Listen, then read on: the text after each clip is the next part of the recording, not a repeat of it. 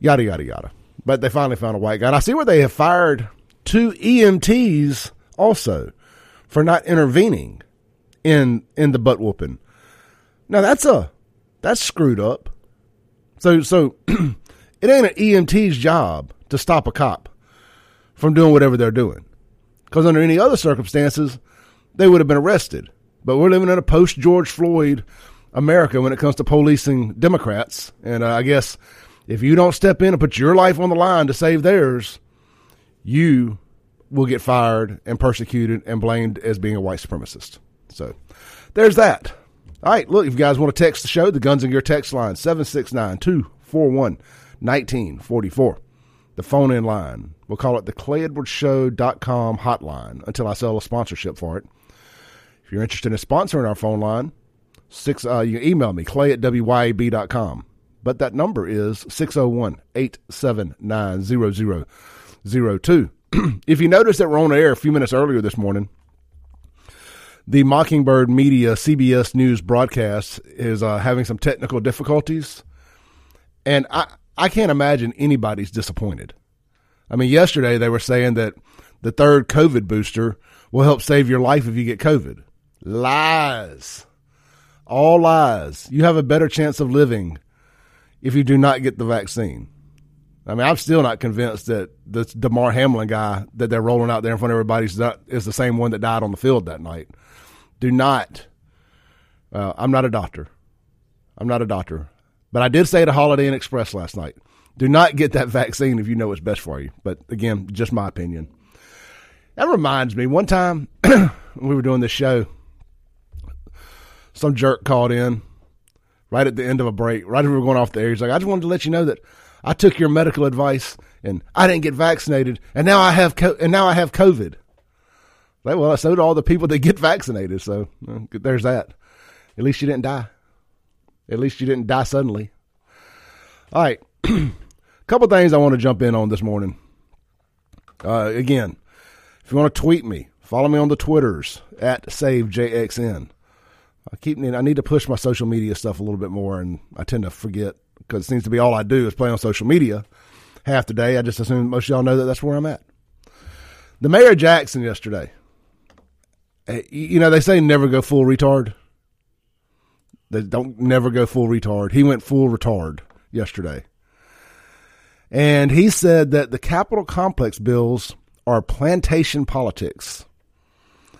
He used all of the buzzwords apartheid, colonize, colonial power, plantation politics, going to have a town hall, said Mississippi is racist, and that Tate Reeves was acting as an overseer. I mean, just all the buzzwords. I mean, he just went straight to compared compared the state of Mississippi wanting to actually control Jackson a little bit and kind of help, you know, save Jackson. Compared it to apartheid. Mean, boy, he was on. He was hitting on all cylinders yesterday. Let's see. I think I like this article a little better. This is um. We got to let it play for just a second. but I, CJ LeMasters did a news story on WLBT last night about it because CJ had asked him the question about it, and that's where the mayor went full retard and blamed it on colonization. What? Has anybody been through Jackson lately? I mean, would a little bit of colonizing be so bad? A little gentrification? Come on, here we go. Court system and expand the reach of the Capitol Police all the way to Ridgeland. But tonight, claims from one lawmaker about that legislation has Jackson's mayor furious. Investigative reporter CJ LeMaster joins us live now with details. Now, Maggie, if House Bill 1020 comes to pass, where we're standing right now at the corner of Ridgewood Road and County Line Road will become part of the Capitol Complex Improvement District. That district expanding to cover nearly one fourth of the capital city with that legislation. Supporters of this bill say it will allow Capitol Police to cover lower crime areas so that Jackson Police can go and, and actually cover those hot spots more effectively with. Let me decipher that. They're trying to save County Line Road and they're saying that let's go and just keep Jackson police in West and South Jackson. The uh, personnel that it has tonight, Mayor Chokwe Antar Lumumba. It's Chokwe. I, I, he, I do. I, I, refuse to let him spell his name Chokwe when there ain't a damn U in it. It's Chokwe. Calls one claim from one of those bill's supporters a flat out lie. It reminds me of a colonial power uh, and where uh, they dictate who's our leadership. Uh, they put the military force over us, and we're just supposed to pay taxes to the king. That's all we're supposed to do is pay taxes to the king. Jackson's mayor says state lawmakers are trying to control Mississippi's largest city without any accountability from those who live here by creating a court system with judges who are appointed, not. Well, let me say this the state of Mississippi is the largest property owner in the city of Jackson, too. So I believe they do have some say so in what goes on here. Elected and. And the fact that everybody in the state's taxes go to paying for this giving Capitol Police the power to patrol there. All of that happens if House Bill 1020 passes, which would expand the Capitol Complex Improvement District to more than 26 square miles of the city. As we're watching these challenges happen not only from Ferguson, uh, but all across the country, in which people are tasked with policing people but have no accountability to them. It reminds me of apartheid. Lawmakers also have their own ideas about how that state run district should operate, too. Is there overlap with JPD when you're in the city limits on that? It's going to be completely exclusive jurisdiction for Capitol Police, and they're going to have their own judicial district. Uh, they, so the legislature has. I didn't mean to interrupt you, but you have the power to do that. We, we did it. We already have it. It's already there. We're just expanding it over. Uh, okay. Creating. So you can this, encroach upon a city and we're say create, we're, we're, taking over your your law enforcement. If, and, and Nick Bain is my new favorite legislature. First off, he's got a cool name, Bane, like from Batman. We're coming to save Gotham or take Gotham. And Jackson, uh, for all intents and purposes, pretty much agrees with this. Well, he lied to the people on Super Talk. The city has not okayed. He has never met with me uh, to know what my position is on that. Uh, and that not only represents an issue in terms of failing to meet with me as mayor, uh, but I've heard legislator after legislator talk about all of these bills that are introduced by people who don't live in Jackson. Be clear, people who don't live in Jackson uh, and at the same time uh, aren't communicating with the people who do.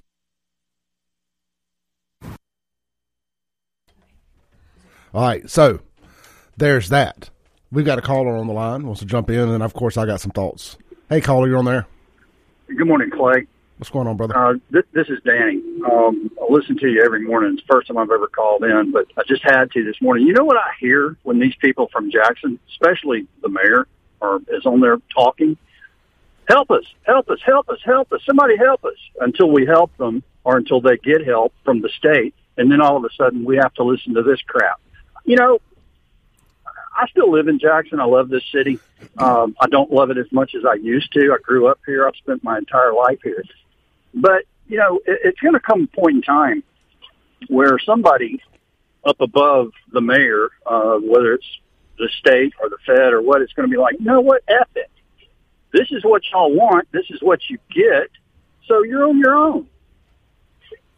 That's all I wanted to say. Hey, no, hey, look, before you go though, you make a great point, and it's one of the reasons why I moved out of Jackson. Well, there's multiple reasons, but I felt like it was taxation without representation for me.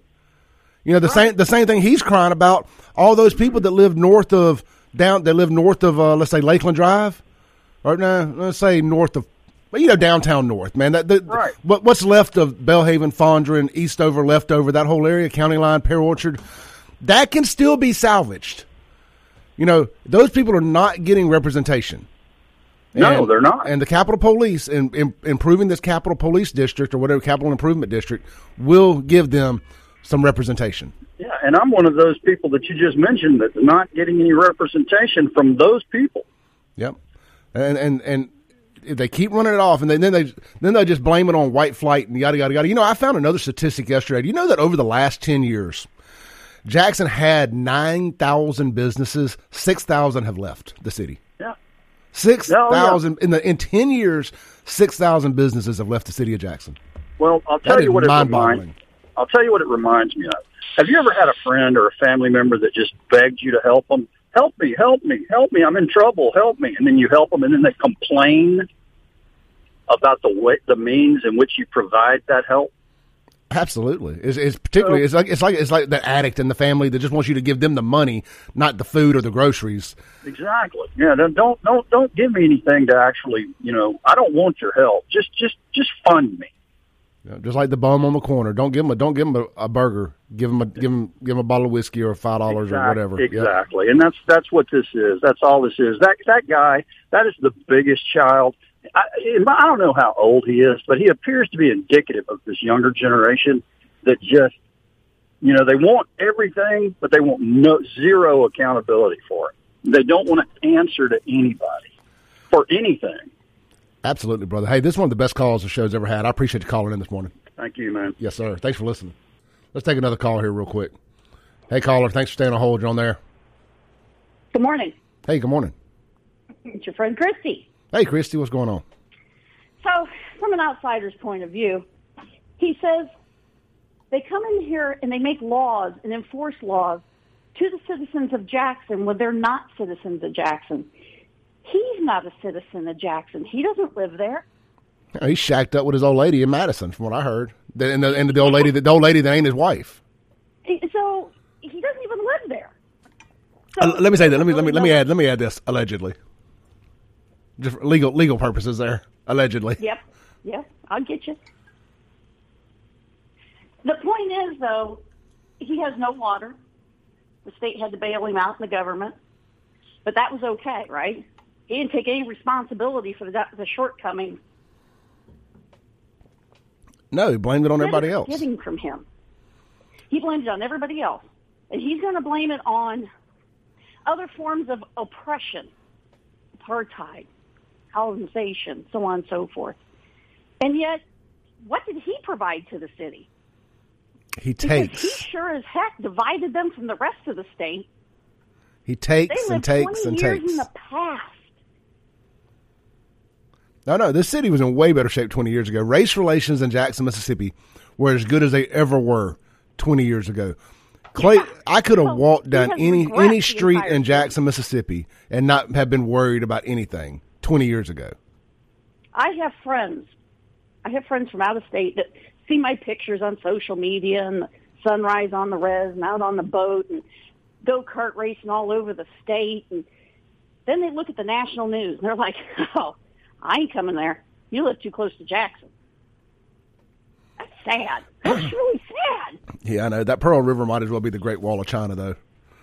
It, you know what? Something's got to be because, well, obviously crime doesn't care. They cross the, the Great Wall there and come over here and pillage and steal and carjack, and they race right back to Jackson, and they get a free free pass, get out of jail free card, more or less. Hashtag escape to Jackson. Welcome to it. But you know what? I do enjoy living here. I enjoy living here like you wouldn't believe. I don't enjoy what goes on in Jackson. And I sit back and I shake my head thinking, man, how can it be that bad? And they, these people allow it and they reelect it. Gluttons for punishment. you know what they say? What will what you allow is what will continue. What's that called? If they truly want to change it, they got to change their frame of thought and how they do politics. Uh, Stockholm syndrome is that what that is? That's exactly what it is. Or, or the definition of insanity. Doing the same thing over and over again, expecting a different result. Yep. Keep electing these fools. You see what you get. Yeah, unfortunately, the demographic that keeps electing them, there's only about two or three of them that listen to the show, so we're we're not reaching oh, them. I think you got more than that that listen to this show, Clay. they just don't want to admit it to their constituents. Maybe so. They listen. All right, Christy, appreciate they you. Big. Have a good you one. Have a great morning. You too. Thank you. Bye. Bye. All right, two great phone calls back to back. There, we've uh, we've hit the ground running on a three hour Clay Edwards show. Going to be a long morning. Maybe it'll be a quick morning when you're having fun. Time flies, right? I've uh, I've got a guest in the studio, Miss Therese Apel, sitting across from me. Is this thing on? It is. it is. Good morning, everybody. Good. Hey, uh, let's do this. Let's take a break. We've got um, Thomas on hold. Great. That should be a. Let's throw a hand grenade into a uh, into a somewhere peaceful. I, I was something. To, yeah, I was trying to think of something to say. All of it sounded bad. It's like you know, just say something peaceful. Right. Thomas, stay on hold. This is the Clay Edwards Show. We're live in the Mac Haik of Flowood Studios with Therese Apel. We'll be right back. On Breaking rules. Welcome back into the Clay Edwards Show. This segment is going to be brought to you by. How about my friends over at Acme Pizza and Daiquiris? It is Tuesday. Get out there. It is Tuesday, right? Yep. Yeah. How about two for Tuesday? Get up there, buy you not one pizza, but two. Yes. There's, there's no discount for it. Look, it's worth it because it even heats up really well. It does. I'm gonna tell you what. Here's a little secret for reheating pizza: the air fryer. Oh, I love the air fryer for pizza. The air fryer for pizza, you will think it came fresh out of the pizza. You don't get that weird oven taste, and you don't get that stupid. You know, it's halfway cooked, halfway frozen from the microwave. No, pizza in the microwave is dreadful. It is terrible. I, I, would rather eat it cold. Yeah, there have been times in my life I have eaten as much pizza as possible so that I didn't have to save it because there is no way to reheat it that it tastes good until mm. the air fryer. Yep, the, the, air fryer did it for me. I was just like, let me try this one day. I was like, oh my, yeah, that worked. So look, get out to Acme Pizza and Daiquiris. They open daily, 4 p.m. Old at uh, Fannin Mart on the res. They're right there on the tail end of it, right in front of the bowling alley. You can't miss them. Really good pizza, y'all. Really good pizza, deep fried pizza, pastas, burgers, and more. They got nine different flavors of frozen daiquiris. Somebody in the studio has had one of them. I won't. I won't tell y'all who. and a daiquiri or a pizza because I'll own up to both. all of the above. and the all tiramisu, the y'all. If you're a tiramisu eater like me, yeah, do it. Get out there, check them out. They're available on all major food delivery apps, including Take a Break deliveries, and uh, they're open late. I mean, when I say open late, I mean they're open late. Like most of these pizza places close around 10 mm-hmm. and they're still baking pies at midnight on the weekends over there. Yeah. And yeah. I think that's worth knowing because, I mean, now granted, I'm not like back in the day where, you know, we went looking for food at the stroke of midnight, but. Waffle House or bus. Yeah, yeah. and that was Crystals it. and Waffle House. Right. Um, but yeah, it makes a big difference. You know, if, even for me, you know, a long night working or something like that, you know, just came from a crime scene or a house fire, knowing something's open that actually has, you know, food that's not in, in a good area. Yeah, exactly. You know, and furthermore, with all these dispensaries opening up, mm. you get those. Oh yeah, you don't get those. I hadn't thought about that. You don't get those late night munchies, right? You know, Acme Pizza and Daiquiri has got you covered. All right, look, let's jump into it. Thomas stayed on hold the whole call. Good. Thomas, tell us, tell, tell, tell us what you thinking, brother? Hey, Thomas. Hey, how you doing? Um, well, what, what you guys were discussing earlier, what I see is a total lack of social diversity in the state of Mississippi and also in the Jackson area. And that's pretty much what's going on. You still have racial issues.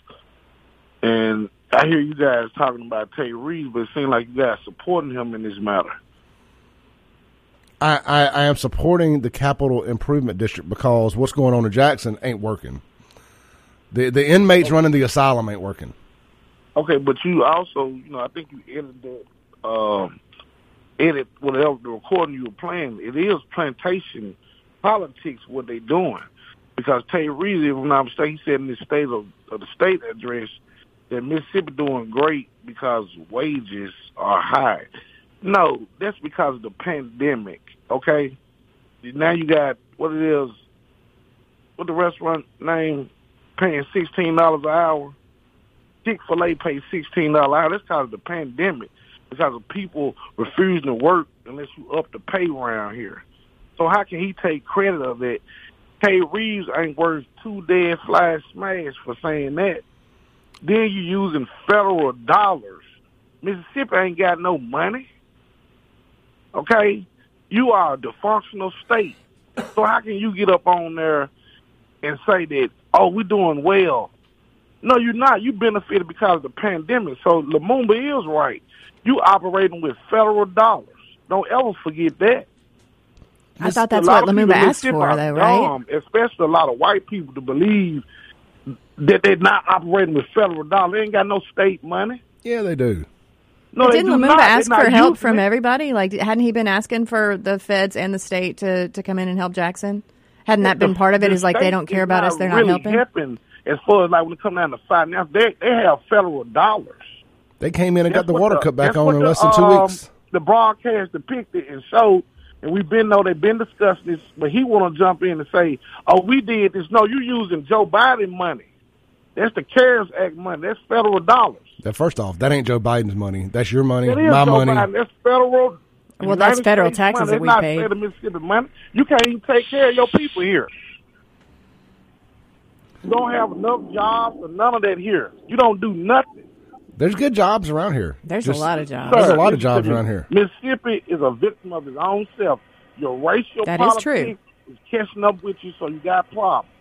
Matter of fact, he delivered his state of the state address to the woods. Ain't nobody even here. Population gone, business gone. Who in Mississippi? I am. Clay Edwards is here. Yeah, there's yeah, a lot of you, good things not, going on in not, Mississippi. You nobody though, Clay. I am somebody. My mama loves me, you Thomas. A redneck in Mississippi. You don't mean nothing. My mama loves me. You you don't mean nothing to the the continental United States. You're a Mississippian. Hell yeah, I'm a Mississippian. People are damn proud of this it. place because of people like Tate Reeves, people like you, and even people like Lumumba. But it's like two losers arguing. Both of them losers. So what's the point? Well, I do think you're right about the fact that like both of them are arguing back and forth, and it's just a lot of rhetoric on both sides. I mean, in the end, what's the real issue here? It's not what we're talking about, more than likely, because they're two politicians throwing politician things back and forth at each other. Did we lose him? Must, yeah, he hung up. Oh, let's uh, follow up here real quick. We got Der- Derek. Hey, what the heck is he talking about? they gave him they gave Lumumba like what was it like five or six million dollars they couldn't account for? What the heck is he talking about? Man, look, he, he, whatever narrative he heard over there on one of the other radio stations is what he's going to go with, and he he thinks that the state didn't spend any money, even though the state went over there and, and played Captain Save a Save a Hooker and fixed the water for him before the uh, federal government ever got involved. You know, look, enough with this, this, this. Uh, Peter. I mean, the boy who cried wolf. Yeah. Uh, I was about to say Peter and the Wolf, but the boy who cried wolf. Well, Mississippi and the United States as a whole has been more than generous to its citizens. You know, you, he doesn't know what the heck he's talking about. Okay, if we were not the generous nation that we are, why in the he double hockey stick is people drowning in everything else to get here? Yeah, you know what it is is when you live in when you live and move around in Jackson, and that is exclusively where you go. Of course, you're going to think that Mississippi is a terrible place. All you got to do is step outside that little box and realize there's a lot of good stuff going on in Mississippi. You might not see it in rural Rankin or rural Madison County because maybe that's not where you go. But if you get up in the North Mississippi, South Mississippi, the Pine Belt, Mississippi is booming. Look, I travel Jackson the state ain't. for work, and there are so many places that I go that like maybe you wouldn't even know about if it, if it wasn't that I was driving through them. And like, yeah, we may not every place may not be Oxford or Madison or any of these places that we think of wanting to hold up to other states. Well, think about but, like somewhere like Laurel out in the middle yeah, of nowhere. We've got these incredible little towns, and yes. yeah, I mean it's amazing this state, and and then we compare it to Jackson as if that's what we are. Yeah. You got nice stuff right there in your in your own backyard. Uh, Clay, um, uh, Therese, I sent you a request. I don't think you ever accepted. But Clay, did you um see my Facebook page over the weekend where I took my kids on a Chunky River adventure? Thomas, I, I, I mean, want to say I did see something, but I, I really didn't spend the weekend on Facebook. Derek, I'm sorry, I just called you Thomas. Um, I'm going to get your last name from Clay. I have a thousand pending friend requests, so I'll look you up. I got you. well, no, I, I meant no disrespect by that. What I'm yeah. saying is, I posted on my Facebook page where I took my kids to uh, to the Chunky River for them to see Stuckey's Bridge and you know and Dunn's Falls. These are places right here in our backyard that we're not investing in. Beautiful places. And when I came up to Dunn's Falls, there was a couple from Wisconsin that was traveling Mississippi, and they they said, "Wow, there's some nice stuff here. This is stuff we never knew about." We have it. We have the infrastructure. We have everything right here. But we got people like Thomas, people like Mayor Lumumba, oh, woe is me, somebody's oppressing me. Man, get off your high horse, okay? Well, I will say this to to your point about not promoting Mississippi properly. You know, I, I ain't got no problem throwing salt at our conservative uh, leadership. They had me no either. they had no problem spending millions and millions of dollars promoting a welfare program on Super Talk. You know, we should have been promoting the Bogue Chitto, the Okatoma, all these natural, you know, mm-hmm. what's this out? What's this thing called? The petrified forest out yeah, here. Oh yeah. You know, stuff like that. Why don't we promote that? Right. Yeah. And the Chunky River. We used to have a fantastic Chunky River raft race when I was growing up. You know, and, and to commemorate the uh, the great Chunky River train wreck during the Civil War. All of that is there. The founder of BET, Bob Johnson, one of the first black billionaires, is from Hickory, Mississippi. I didn't know that. that. I'm glad you told me that. That's yeah. pretty cool. I'm I'm related to him. Um, I think it's like fourth, once removed, or something, something along those lines. Yeah. Uh, my uncle Carol Johnson and him are, are, are first cousins. Well, good. Hey, Derek, his I got sister. His sister invests in Hickory all the time. Derek, got to take a break, brother. Great call. Thank you. Thanks, Derek. Uh-huh. All right, this is the Clay Edwards Show, joined live in the Mac Haik of Flowood Studios this morning by Therese Apel. We'll be right back on 1039 WYAB. Keep those phone calls coming in, man. Y'all are on fire. Breaking rules when necessary. Welcome back into the Clay Edwards Show. We're live here in the Mac Haik of Flowood Studios. Hell, uh, seems like a good time. Therese, how about we talk about Mac Haik of Flowood? Let's do. I love those guys. We got a caller stay on hold. I'm coming straight to you. Um, out there at Mac Haik right now, I, I've been beating this up pretty good bit. they got up to fifteen thousand dollars off some vehicles over there. Yeah. And then, like on Ram trucks, I think they got up to like four thousand dollars off. Mm-hmm. I'm telling you, if you bought a truck or a vehicle at the peak of market, and you you're probably upside down. Yeah, I I did at and, minimum of four thousand yeah. dollars. Oh yeah, and and that's I bought a cute little Mustang when it was the worst. Yep. And uh and so yeah, I'm one of those people. Well, you know now is a good time to get out of that. Use that kind of use those rebates. Mm-hmm. It's a good time to get out of that if you need a truck. But there's rebates on other things. I just you know I know we got a lot of truck drivers out there. Sure. Half ton truck drivers, Ram truck. It's, it's a good time. You know, if you've been like a Chevy or Ford driver for a long time, Ram has come a long way. They're one of the best looking trucks out on the road now. Yeah, and I'm such a Dodge fan. I mean, I just I just love Dodges anyway. But um, those trucks are so good looking these days. They, they are. Really my, are. my, buddy Mason's got a couple of them in his fleet, and so you know, whenever I ride with him, we always yeah. in his red truck, and it's one of the newer, the newest body style Rams. Like, man, this thing is really Mm-hmm. nice. The, they look good. They've just come a long way. Well, and I was out there the other day, and one of the ones we were talking about, y'all, if you're looking for something that's updated too, as far as all the technology goes, um, they have the cameras on that you can order the cameras on every um, corner, the so somebody can't. Yeah, somebody can't approach your truck without you knowing about it. Um, the thing that was really kind of cool is the rear view mirror is digital. So when you um, like if you have to move a bunch of stuff and you can't see out your rear view mirror if you've got a normal truck because it's blocked by all the things in the back, well, your rearview mirror is now digital, so you're looking at a picture of what's back there. Um, regardless of what's in the back of your truck or in the bed of your truck. Yeah, the the, the rear view mirror being the backup camera also yeah, is yeah. really really cool. It is, and because you can kind of see everything behind you, it's, it's neat the technology. I was actually thinking about upgrading for about three hundred bucks. You can get an aftermarket one uh-huh. to put in vehicles that don't have that and just slips over. So I was actually thinking about doing that in my Tahoe. Yeah. But, uh, but look, get out there and see them. Shop them online, MacHaikCDJRF.com. Located right there on Lakeland Drive in Flowood at Airport Road. Yeah, and as, as, part of what we do at Dark Horse Press and we advertise for them is I'll talk to a different salesperson every Friday and just kind of you know to show me the car, the truck that you want to sell today. And it's they're all so knowledgeable. Like there's not one that I haven't learned something from. So you're not going somewhere where somebody's going to be like, I don't you know I don't know any of this. I'm just going to try and sell you this truck. Um, so if you go there, you're not only getting a great deal, you're also getting great service. Have you have you uh, one of the guys I follow online there is Kenji. I love Kenji. Yeah, he, he does a great job. He is so so well versed in this stuff. He he knows exactly what he's talking about. The other day, he was the one that I, I just happened to be talking. I said, "Well, I'm upside down on my car. You know, I've got to do something about it." And he gave me this great advice on, you know, not just not just how to you know find a better car, how to do all these things, but it's like he knows the financial um, implications of everything. Like mm-hmm. I, I can't describe it because I don't understand it, but he made me understand it. Absolutely. All right, so get out there, check them out. They, they you just never know if you're way upside down. Getting into a new car can actually save you some money. That that's not just me saying that. I've been in the car business for 12 years. I know the people over there. Trust me on this one. All right, let's take a call here. We've had two callers on hold. Hey, caller, you're on there. Uh, yeah. Uh, All right, start over. Go ahead. I don't know why it does this. Yeah, it's like he's it's like both out there calls. in the background. Somewhere. Hey, go ahead, brother. I'll call back. No, you're good. No, well, you're, you're now good. Go got ahead. you. Every now and then you have technical difficulties. I- I know. Here Hey, we are. hey, caller, are you there? Yeah. Okay, go ahead. No, yeah, I was calling about Thomas, and I was just like, how, how bipolar? Sometimes he makes sense, and sometimes he just goes off on a tangent. And It's just like, has he not looked at the numbers? Pretty much every state is in a deficit. Like every state takes federal dollars. Uh, like California and New York are the worst at it. So I mean, I don't know what he, I mean, what he, what point he was trying to prove by saying Mississippi takes federal dollars and we're bankrupt and all that stuff. When we have a, we have one of the highest, uh, like rainy day funds in the country. Over a billion dollars. Probably, huh? Over a billion dollars.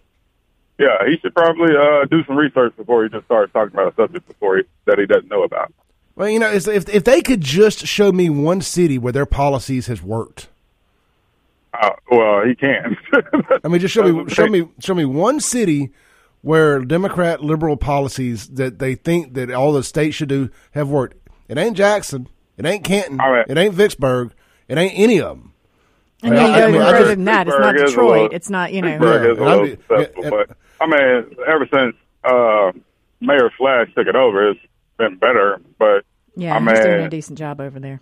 Uh, he could have said Atlanta like ten years ago, but now Atlanta is just going off the rails. But yeah, I just don't know what he's trying to get at. It's it's a pointless argument. Well, and I think the thing is, right now there's a lot of rhetoric out there where people say things like that. You know, you've got the narrative that the the mayor is trying to say that's you know he's using a lot of bu- buzzwords that that make people angry, like colonization, and then you've got this whole like, well, it's federal dollars, whatever. That's just that again, that's a narrative, and it's something that when people get mad and they want to discredit somebody, they spout these things that really just are full of buzzwords. And if we really want to boil down the truth, it's somewhere in the middle of all this. And again, when you're dealing with politicians throwing political phrases at each other, you know, we're all just here for the show. I don't think that anybody is actually getting anything out of these conversations except for, you know, the rallying points that they're shooting for for elections anyway. Yeah, the rah rah rah stuff. Yeah. And it's just like, um, though, whatever he was talking about, Biden dollars, which is kind of upset me because no, that's not. Biden doesn't have any money. He's never put any money into the system. The big guy I mean, got his ten percent. Yeah, it was. uh But all those what infrastructure bill that he passed and the uh quotes uh Inflation Reduction Act bill, like those all went to bail out New York, California, Illinois. Like these states have like humongous deficits on their uh books, and they were just trying to get rid of. Yep. Brother, appreciate it, man. Great call. Yep. Let's say one more here. Hey, you on there? Hey, Clay. Hey, brother. Thomas is absolutely right, and I'll tell you why. For Mississippi, for every one dollar they send to D.C., they get four back. Their GDP is three times less than Alabama's and Louisiana's. The over, when Mississippi has a plane come in, they got to spend a billion dollars. You don't ever hear that happen in Alabama or Florida if, the only two, three counties that actually sustain themselves probably are the three coast counties. You think? I, I know so. You don't think you don't? Time you, you don't next time you have one of your state senators ask them. You don't think DeSoto, Rankin, Madison are doing well? Absolutely not. Absolutely. When you compare to their federal dollars that they get, no. All right. The three coast counties are the only three that do. You think it's the casinos? Yeah, Maybe the probably tourism so. too, though. But hey, here's my deal. They they always talk about Mississippi's a welfare state, but I'm gonna tell you, man, and uh, Therese, I'm sure you've seen it too. Why do companies not pay people anything in Mississippi? Mm. Mm-hmm. You look at a, they'll have an income of whatever in Memphis, and they pay you know same job two three dollars an hour more in Memphis, Mm-hmm. but yet they say the cost of living is cheaper in Mississippi. That's a bunch of BS too. It is in these small towns, but when you get in the Jackson metro area or the coast or DeSoto County, it's just as much there as it is anywhere. Agreed. Agreed. Appreciate it, brother. The cost of living is high. When Yeah. You get, when you get out of Jackson, Yeah. I mean, it, it, you you balance out. There's different costs, different places.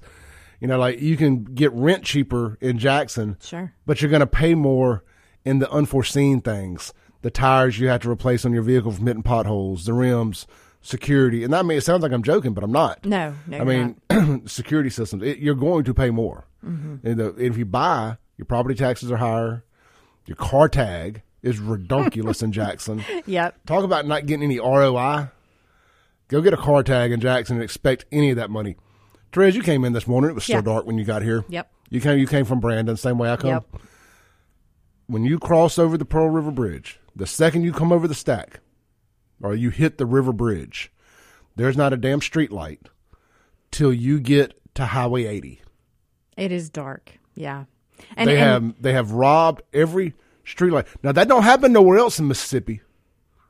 Nowhere else in Mississippi that I've been are the street lights not on because meth heads and crack heads and copper thieves have robbed the streetlights. Well, and it's fair to say not to the extent that we have in Jackson. I mean, it, it happens, but yeah. it's yeah. I mean, you drive up and down 220, they are backing cars up to the poles, knocking them over, and stealing the copper out of them. And and we're not. And you know how there's I, no way to stop it. and you and you know and you know yeah. how I know that I come up 220 every day, twice a day. Poles are not down, and there's never any cars left out. I'm like, it's not a wreck. Right. Right. And poles don't just fall down. There's no light. It's one of the most dangerous areas you can drive through. You can't see. I mm-hmm. bitch about it a lot over here. Excuse my language this morning, but it's legitimate. And that don't happen other places. Right. But they know they can get away with it in Jackson. Well, and what was it? It was like back several months ago, whatever was going on, it was like the rain or there was something, and coming through there when it was that dark with no lights was so dangerous. Maybe it was fog. I can't remember, but, but you and I both talked about it when we got here that like it that morning particularly that we were talking about it was especially bad. And it was just the the i mean whatever was going on with the weather um, but it was it was dangerous for everybody because there was zero visibility and part of that was no street lights yeah i mean i remember coming through that morning. Mm-hmm. i had to come through the valley street death triangle mm-hmm. at five miles an hour because right. you could not see in front of you.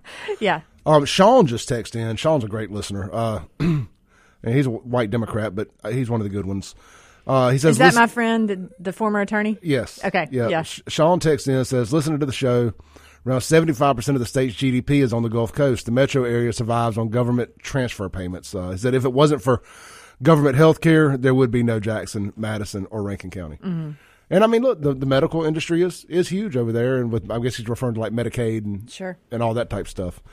All right. Yep. Sean's always good for that. Uh, he will hit you with the facts. Yeah, yeah. So I'll, I'll give him that. He ain't going to text in no uh, no slanted stuff. So all right, let's take a break real quick. Come back, land the plane for this first hour, and uh, man, you guys are killing it on the text and, and whatnot today. I'm gonna read some of your text messages and all that to close out the first hour. This is the Clay Edwards Show. Join the studio by darkhorsepress.com. No, darkhorsepressnow.com. Com. Dot com. Very own Therese Apel. We'll be right back on 1039 WYAB when necessary. Welcome back into the Clay Edwards Show. We're live here in the Mac Haik of Flowood, Chrysler, Dodge, Jeep, Ram studios. Hey, we just got a text on the Guns and Gear text line. There is a wreck on the bridge coming from Rankin into Jackson. So I'm assuming that is westbound on the I 20 Pearl River Bridge. Okay. So if you're coming in from Rankin County and towards the stack, it's going to start backing up. You may want to get off on the Highway 80, find an alternative mm-hmm. route, Flowood Drive, whatever you need yeah. to do because uh, you know that's where all the people that work live is in Rankin County, so that's where the worst traffic is. Well, and I was just looking at it's seven fifty five, which means that if you're one of those people who is getting to your job in downtown Jackson directly at eight or at like one minute past, yeah. you are messed up now. Like, oh, yeah. sorry, buddy, you are late. yeah, you're, if you're heading to work at the hospital or anywhere, yeah. So, right, let's see here. Let's read a few texts this morning. Uh, the Guns and Gear text line, they've been blowing it up. Got to give them their due here. Hev on the res says Y'all, I'm sorry, but whenever you let Thomas pollute the airwaves, I immediately turn to country music. I refuse to let him ruin my day. Now, I mean, look, let's be honest. Country music ain't country music anymore. So you're really not I mean, listening I, to country but music. But don't you think that's probably a whole talk for another day? Yeah, we can get into that on another day. Now, I will say, I mean, I, I know it's competition, you know, uh-huh. if, if I listen to country, I listen to 93.5, the classic country station. I like them, but I also like US 96. I like the owner staff at US 96. Mm-hmm. The music, eh, six one way, half dozen other, but that's not their fault. That's just modern country music. I do like stuff like Hardy, and I'm turning into a Morgan Wallen fan. Some of this stuff, yeah, some of it, I'm I'm Luke, I'm catching on. Luke yeah. Combs, become mm-hmm. a big Luke Combs fan. He, that dude can sing. He sure can. Uh, let's see, unknown texture.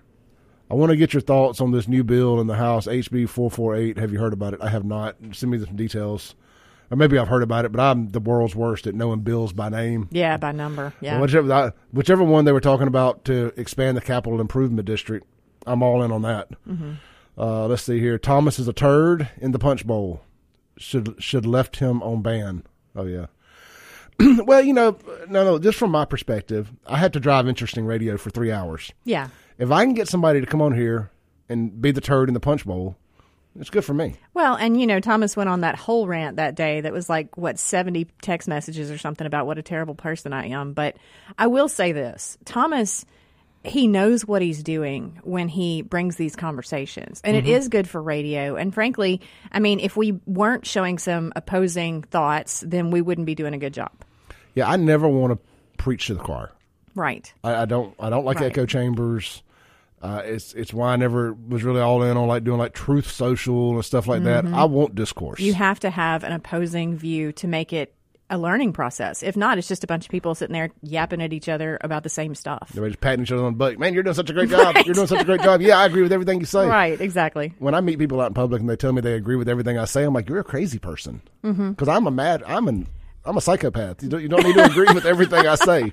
And I just heard him say it. I don't agree with everything I say. Sometimes I'm right. like, oh, I said that. Like, oops. So, all right, look, we're coming up on the top of the hour break here. There is no CBS News. So, the top of the hour commercial break will only be about three minutes instead of seven. And uh, I know y'all are happy about that. Less of them, more of us is always a good thing. This is the Clay Edwards Show. Hey, guys, look, make sure you're following us on social media. Therese, what's your social preference? That you want people to follow? Oh gosh, um, so we have um, Facebook is Dark Horse Press. Make sure you follow one with our logo instead of there's a one with a lady's face. That's not us. Um, so there's that one. We have well, we have Twitter. We're working on our TikTok, using it more often. Um, yeah. It's got some good stuff on it. It's just not we, we don't update it that much. For great dating advice and tips, follow Therese's TikTok at Therese Apel. And if you see yourself on there, I'm just sorry. Like if you showed up at a bar and I TikToked about you, I apologize. I, I, I, I, bared witness to one of the people you TikToked about. Oh yeah, yeah, he's been mentioned a couple times now. we talked about it the next day. I was yeah. like, "Hey, I recognize that. I know yeah, what she's know talking about." That is, yeah. All right, we're live here in the Mac Haik Flowood Studios. We're going to take a break real quick. We're going to come back and uh, I'm going to get Therese's uh, thoughts on my red flag show from last week. Yep. We'll be right back. And he had heard about Guns and Gear, and he had driven 71 miles. Um, just to see what they had because he had heard so much about how good you know the customer service was and and you know about the selection and that kind of thing they've got estate guns and they um, they buy auction guns so they've got on a given day they've got a huge selection of things that you might not necessarily find somewhere else yeah, no doubt. So look, check them out. They also specialize in Cerakoting and gunsmithing. Absolutely. So just because you've uh, already got all the guns you need doesn't mean you don't need to get them serviced. That's right. And if you think you've got all the guns you need, well, you're not the kind of gun owner that that I think. I mean, I I've got plenty of guns, but I probably need more. I've never met a, I've never met a gun enthusiast who thought they had enough guns. Right, right. Well, and it's not necessarily about needing all that, you know, firepower. Sometimes it's about like, ooh, that's a different gun. I want that one. What about this one? Like, I like the way this one looks, or I like this one shoots, or whatever like that. You know, driving through Jackson later, I need that fifty cal. Just saying. Uh, look, you can shop them online, gunsandgearms.com. Let them know you heard it on the Clay Edwards Show or saw it on darkhorsepressnow.com. That's right. All right, let's jump in, have a little fun here. Let's, oh uh, yeah, let's do this thing. Let's let, let's let's step away from politics for a minute. So last Wednesday, I did a show. Ended up being one of the most downloaded. It, it crashed the server. So many people were streaming it. Right. So I will I will take that W. Um, about red flags. mm-hmm. And there's this author named uh, Robert Cooper. I think that's what you said earlier. Robert yeah. Cooper. Robert hmm. Cooper. Yep. What else I hear? Uh, Richard Cooper. Richard. Oh, that's Cooper. right. Okay. He got a book called The Unplugged Alpha. And I'm sorry, I've already got a laugh. so he came up with this thing called the 20 red flags to avoid when dating women. Mm. Now, he also, um, for full transparency, here he has another video, another thing called 32 things men must stop doing when trying to date women. Mm-hmm. And uh, so we have that list too. That okay. can, a little long winded there, but uh, so let's just talk about some of these. Uh, I'm just going to start at number one here: daddy issues. I mean, what is a daddy issue? Well, I think it's something um, pejorative that men say about women who grow up in a family without a father or with an absentee or, you know, the kind of father that's not emotionally available. And the thing is, like, nobody asks for daddy issues. So when you start doing that to people, it's kind of like saying, sorry, but I can't say that on the radio. But there are things about yourself that you can't change. Kind of like saying sorry, sorry, sorry about your luck. Yeah, sorry about the luck of the draw there, buddy. Um, yeah. Yeah, so. I mean, now look, I, I get it, but I think there's plenty of examples too of people growing up in great homes.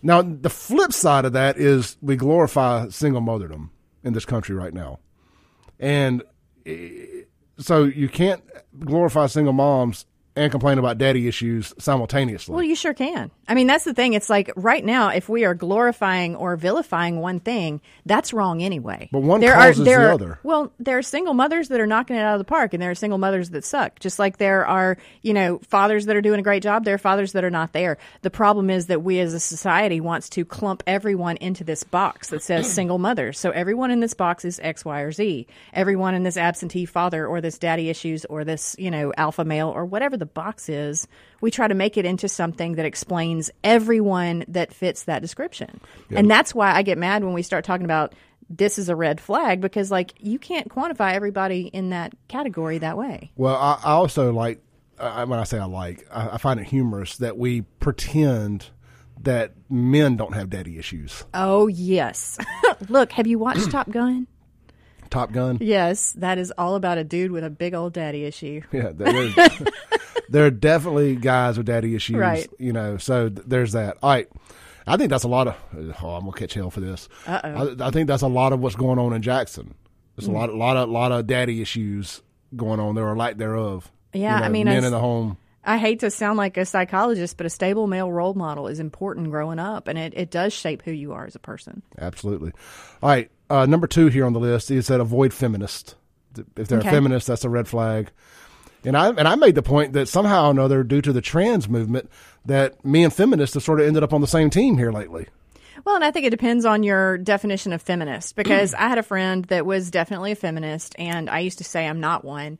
And one day, and, and I'm, I'm speaking from the very middle right here when I say this, she was like, Well, do you believe that women can do anything men can? I was like, I mean, yeah, within reason. Like, I can't, you know, pick up a 400 pound log and, you know, chunk it to the end of the road like in those lumberjack competitions. But Neither, neither can I. I mean, yeah, but so like, but we went through this, and she's like, "Do you think you should have the same, you know, opportunities?" Blah blah blah blah. And I said yes to all of these because they were all pretty. And she said, "Well, then you're a feminist." And I was like, "I need definitions because I, I wouldn't call myself a feminist, but yeah, as a as a female entrepreneur, as a female firefighter, as a lot of things, you could clump me in there, and if you ask me the right questions, I might not say no. Let me ask you the right question here. Okay.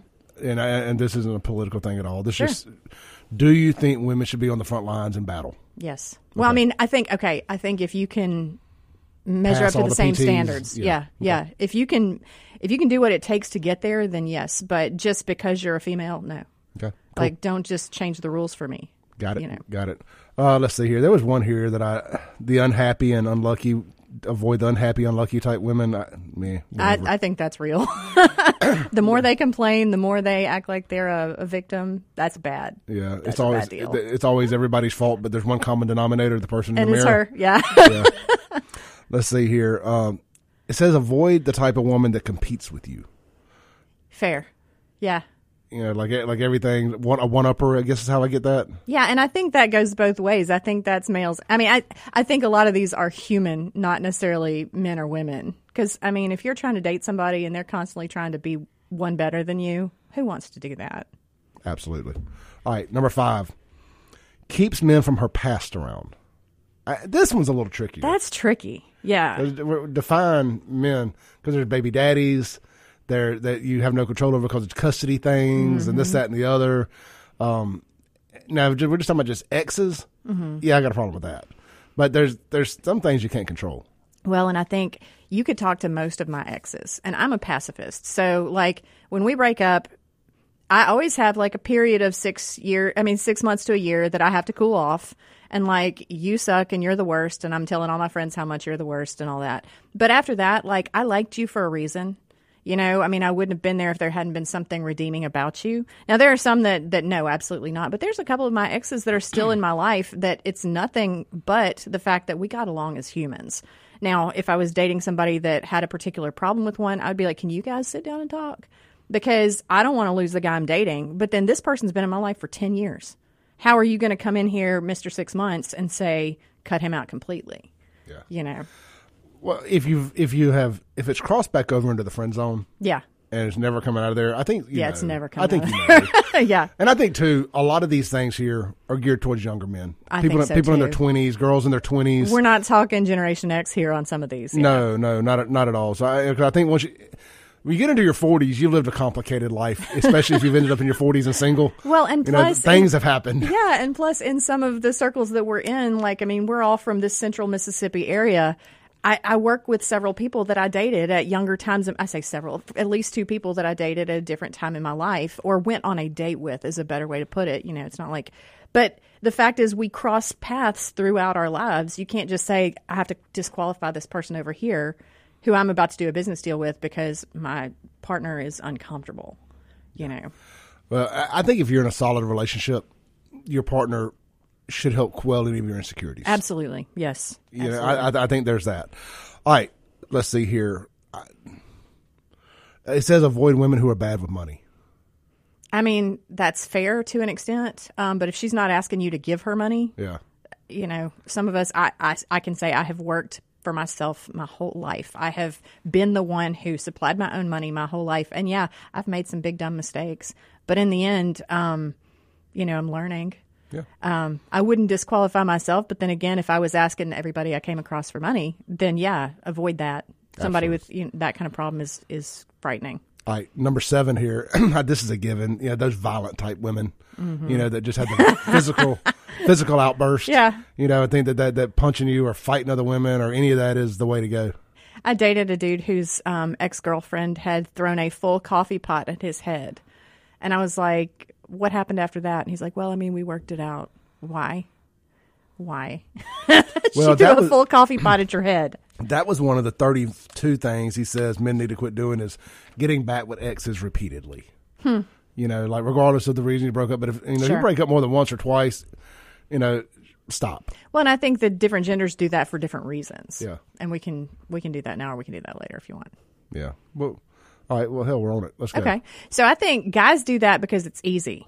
Because you know what to expect, because you know you're going to get it there, because, you know, all that kind of stuff. I think girls do it for security you know, again, you know what to expect. But for guys, it's about like, well, I don't have to go do any, I don't have to make any effort. For girls, it's like, I mean, I guess it's the same, but in one case, it's more of a sex thing, and the other, it's more of a security thing. Do you think that sometimes too they just don't want their notch count to go up? Is this younger generation thinking about that? I don't know. I mean, that's I think as an adult, they talk about it a lot. They do Body talk about counts, it a lot. this, that, and the other. So it makes me think that they think about it a lot. Well, and you know what? I'm glad you said that because the other night um, I was sitting in a group of friends and everybody was talking about their body count, which I just think is a tacky conversation anyway. But you know, it's like the number. The number, if it's above one, can't be low enough. Right. Exactly. And so you know, someone in our group told her body count, and some guy jumps in immediately and is like, "And now we multiply that by three. And she's like, "Excuse me." And he's like, Well, I mean, that's the rule, right? Men divide it by three, women multiply by three. And she was like, So you're going to say that I, you know, now we're into the high double digits based on what she had said. And he was like, I'm just saying that's the rule. Dude will never score again in that group of friends because of his saying that to her. So don't be a dummy. Right. You know, I, am with you on that. But I will say this to, to the back and forth, back together again, off again, on again stuff. If you're going to be in a relationship like that, yeah, may I implore you to keep it off social media? Yeah, please don't put us all through it. yeah, just, just, keep it off social media because right. when I see you out in public, I'm gonna laugh at you. Right. Oh, there right. they are. oh, the fifth time y'all been back together. Right. You hated him last week. You love her this week. Uh, uh, there it is. All right. So let's see here. Without that news break, these segments are lasting forever. Yeah. I like it. I like Good it. Good thing we have a lot of content. Absolutely. Uh, it says avoid extremely jealous women. That should be a red flag. Absolutely. Agreed. Uh, if you know, I think too that comes with age, mm-hmm. and especially if you get into your forties and you're dating somebody, if they're extremely jealous in their forties, it means they they never got any better. Yes. You know, so definitely avoid that. Uh, and I can only relate to these as a 45 year old dude. Right. I'm trying now. to remember like back in the day, but yeah. Because number nine is avoid red flags if she's a party girl. Okay. You know, now I just think there's a difference in enjoying a party and being somebody who every photo they have is at a bar. You know, they got a drink in their hand in every photo. It's every weekend. They're over wherever they go.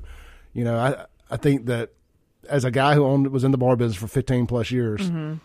You know, and never sustained a successful relationship through that entire time, I think it's safe to say that avoid the party people. Period. Well, and I think that it's again, so one thing that I've talked about a lot lately is the difference between what is unplugged and what is for show on social media and all that kind of thing. So if you look at like somebody who posts the bar pictures, so every time they're in the bar, they post the pictures. But we don't know what they're say they go two nights a week and that's when they post, or one night a week and that's when they post. That's not an accurate depiction of what they're actually doing with their lives. Now, but are that, their priorities that's, potentially? That's what they want you to think. Well, or that's when they're having fun and that's when they're posting pictures of their friends. Okay. So again, I have to bring it back to we need to like look at a big picture here, but social media doesn't allow us a big picture. Is she a party girl? Let me ask you something. Does she walk in drunk? Does she immediately start hitting on every dude in the bar? Or is she the one that walks in and, in my case, sits down because the bartender's her best friend, stays for two hours at the bar, and then leaves? You know, and I, again, I'm just using myself as an example because it's easier than calling somebody else out, you know. but, um, but yeah, I think that there's we need to be careful of stereotypes. I'm always going to go back to that. Okay, right. Uh, let's see here. Number ten.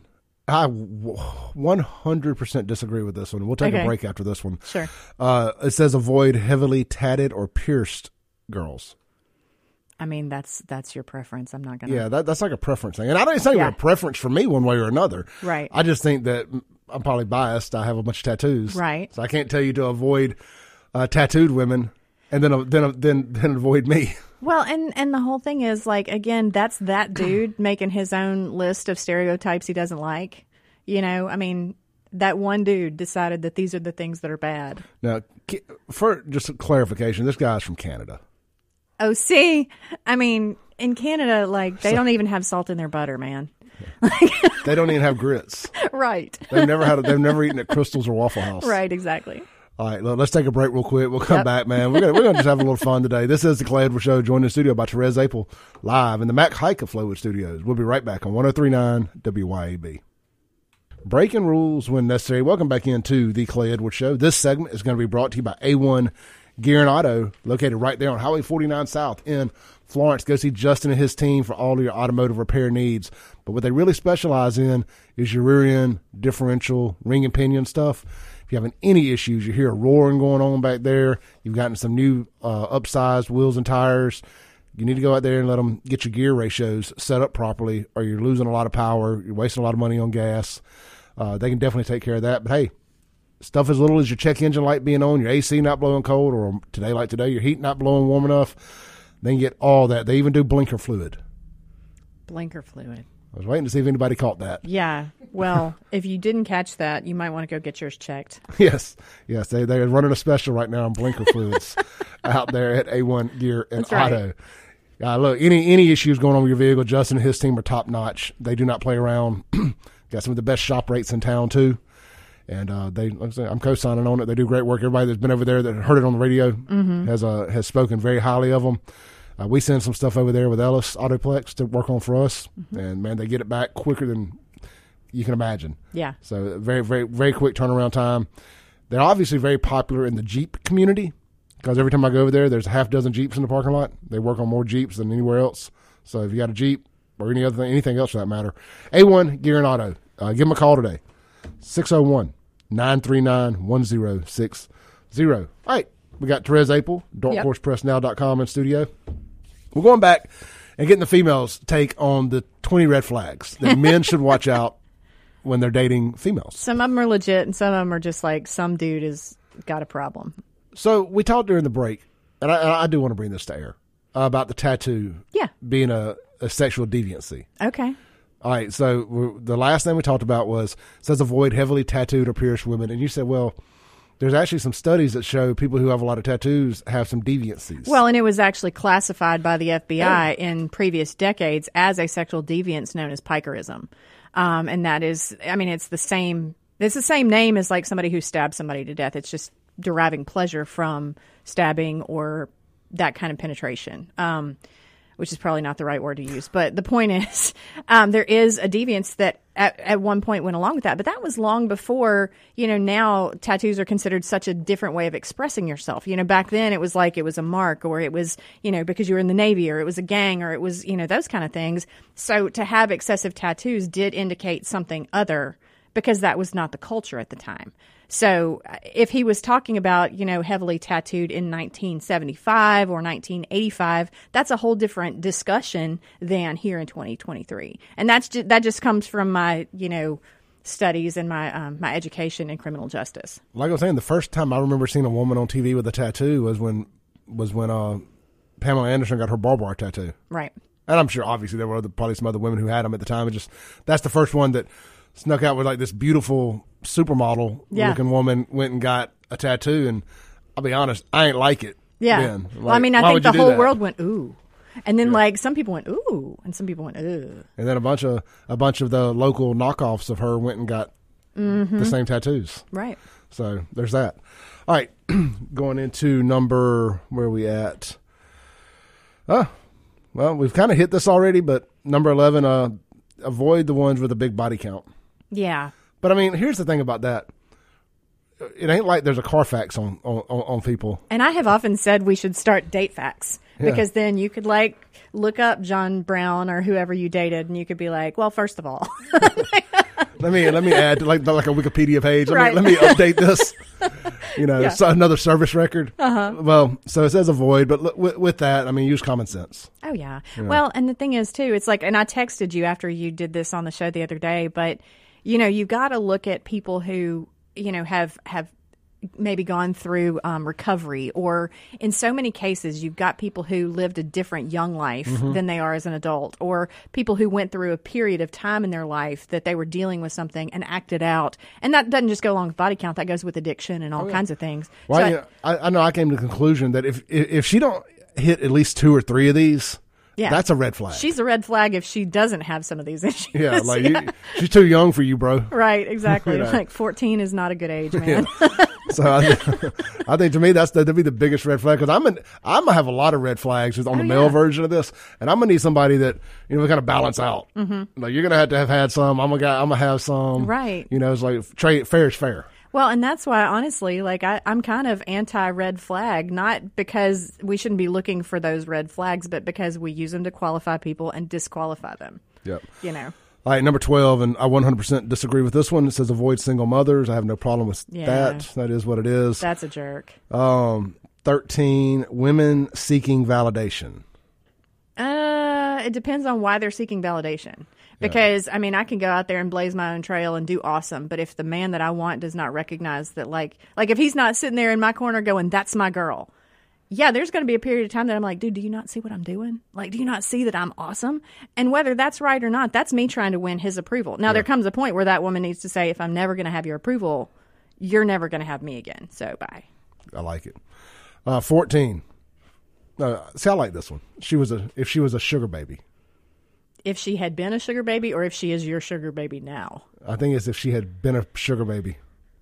Oh, that's a tough one because if I could be a sugar baby, I don't know if I would or would not. Like that would be a situation where I would sit down and, and weigh the pros and cons. Yeah. And like I tend to think of myself as somebody who would make a pretty good girlfriend and does make a pretty good girlfriend. So I know. I was talking before I went on the air about, um, you, you know, I was saying, could I one day see the show? This not being a sugar daddy for myself here, but if I could one day see the show where I wasn't all political and controversial and stuff Mhm. like that, and I could walk into somewhere like Coca Cola and get a sponsorship, yeah, I'm at the point in my life where I could have no problem selling out Oh, to an extent. You Yeah. know, like like you know, like Metallica says, "Yep, we sold out every stadium and arena we play." Right. You know, I, I I could probably get down with that. Um, so as you get older and you're at different points in your life, Mhm. there's different fights to be fought. right. And uh, Well, and and I used to have a friend in college, and she said her mother always told her, "Marry the first time for money, marry the second time for love."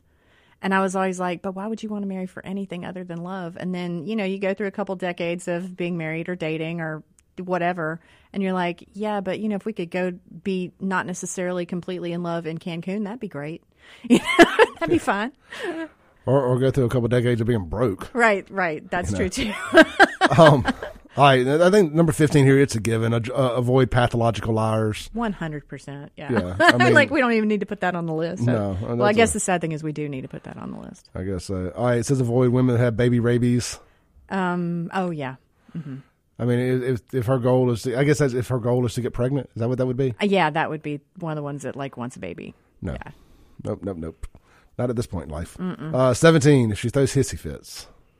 Yeah, because that's nothing but a temper tantrum. Like you're allowed to do that until you're about six years old, and then stop it. Yeah. Like, I don't want to be here. Yeah. I don't want to do this. I don't want to do that. Mm-hmm. Or extreme um, cold shoulder, like that extreme silent treatment counts as that too, if you ask me. Yeah, yeah. Well, I don't know. I can. I am the King Kong of passive aggressive, mm-hmm. so I can't say much about giving people the cold shoulder. That's when, right? Maybe I'm a little guilty of that. Red flag. Uh, uh, let's see here. Not being in control of the birth. I don't know if I understand what that means. I don't understand what that means either. Because that would go back to like baby rabies, maybe. Would if it's not being in control, of, like if she won't let you. I, I don't. I don't know what that means. Okay, I don't yeah. know. I, I, Is that about abortion? Maybe so. I don't know. Yeah. Whatever. Not on that. Nineteen drama queens. Avoid drama queens. I agree. Now, now let me say this about drama queens and calling girls crazy mm-hmm. and stuff like that. uh, that's a bit of a catch-all. It, and and that's fair. So here I am doing a, exactly what I hate. But it, yeah, it's yeah, a it's a right. bit of a it's a bit of a cop out too because it goes back to like if you got a girl that complains about every guy she dated and they were all mm-hmm. jerks, they were all this, they were all that, but there's always that one common denominator: yeah. the person in the mirror. Flip side on guys, if every girl you dated was crazy, yada yada yada, maybe you're the the common denominator. Yeah, there's a common denominator. Yeah, you know, and I mean because I mean I've had three or four nut jobs that mm-hmm. I dated, and I've had four or five that were just fine. Well, it just didn't work out. yeah, know? and I can say though also as being like I'm I'm pretty even keel. Yeah. You know, so when I see a chick over here losing her mind because I mean, one thing I hate, and I'll say it out loud, knowing there are people that may be listening that fit in this category, but if I am a friend of your man and you send me a friend request on Facebook, I already am inclined not to accept it if I don't know you because already I feel like you're probably stalking me for no good reason and all that. So there there are things like that that are drama things that I'm like as a female, I'm like you've got a problem, lady. You, but on the other hand, I get that I am kind of unique in that situation. Do you think that let's okay, let's talk about the friend's girlfriend for a 2nd uh-huh. Do you think that she goes through his posts and pictures and stuff and looks to see how many of the how, how many of those the same girl has liked and hearted and tries to put this mathematical equation together. I know women that do. Yeah. Yeah, like and and I mean it's a different situation, but at one point I was dating a guy that I thought I was dating and then, am I getting into something here? No, Is there somebody no. who's going to be mad at me out there somewhere? No, uh-uh. um, that uh, I was just a conversation I had the other day. Yeah, that I that you, you hit on there made me think about something. Okay, well, there was a guy I thought I was dating, and then it turns out there was another girl that thought I was she was dating him, and she had gone through everything and like had seen all the places where he liked things and whatever like that. For me, I don't do that. So whenever all this stuff breaks loose, and she's like, "Well, and then he liked this one, and then he liked this one," and, and granted, we're already having this conflict of like okay, but we're both dating him, so we both need to just let this go. She's going through everything that she stalked. And there was a part of me, it's like, but is he worth all that? Because I, I wouldn't. So yeah, people do that. If he's doing all that, he's not worth all that. Right. I mean, I think that's the the final conclusion there. All right, so I was just guys do that too, by the way. Yeah. There, there's guys out there that will they'll try to put that that formula together and be like, well, Steve liked your post 37 times, everything you post, Steve likes. Right. You know, so that that happens on both sides. Yeah. All right. Let's see here. All right. Last one. There's actually two more. I added one. The last one of his is people with addictions. I think that goes without saying. Well, and I think you know, again, that kind of comes back to um to what we talked about. You know, I mean, you're going to have people who have had addictions. You're going to have people who have have had a different life, and the question is, where are they in their journey? And, you know, is it a place where they're fully recovered or they still have some work to do? I have no problem with somebody with a past addiction. Sure, sure. Active addictions is, would be my would yeah, be my No, I agree. The thorn in my side. And uh, look, this is this is one that rubs some people the wrong way, but shake that purse. If it sounds like the Rankin County mating call, the pill bottle shaking. Oh, sure. Yeah. I need I need to see what's in that pill bottle. Yeah.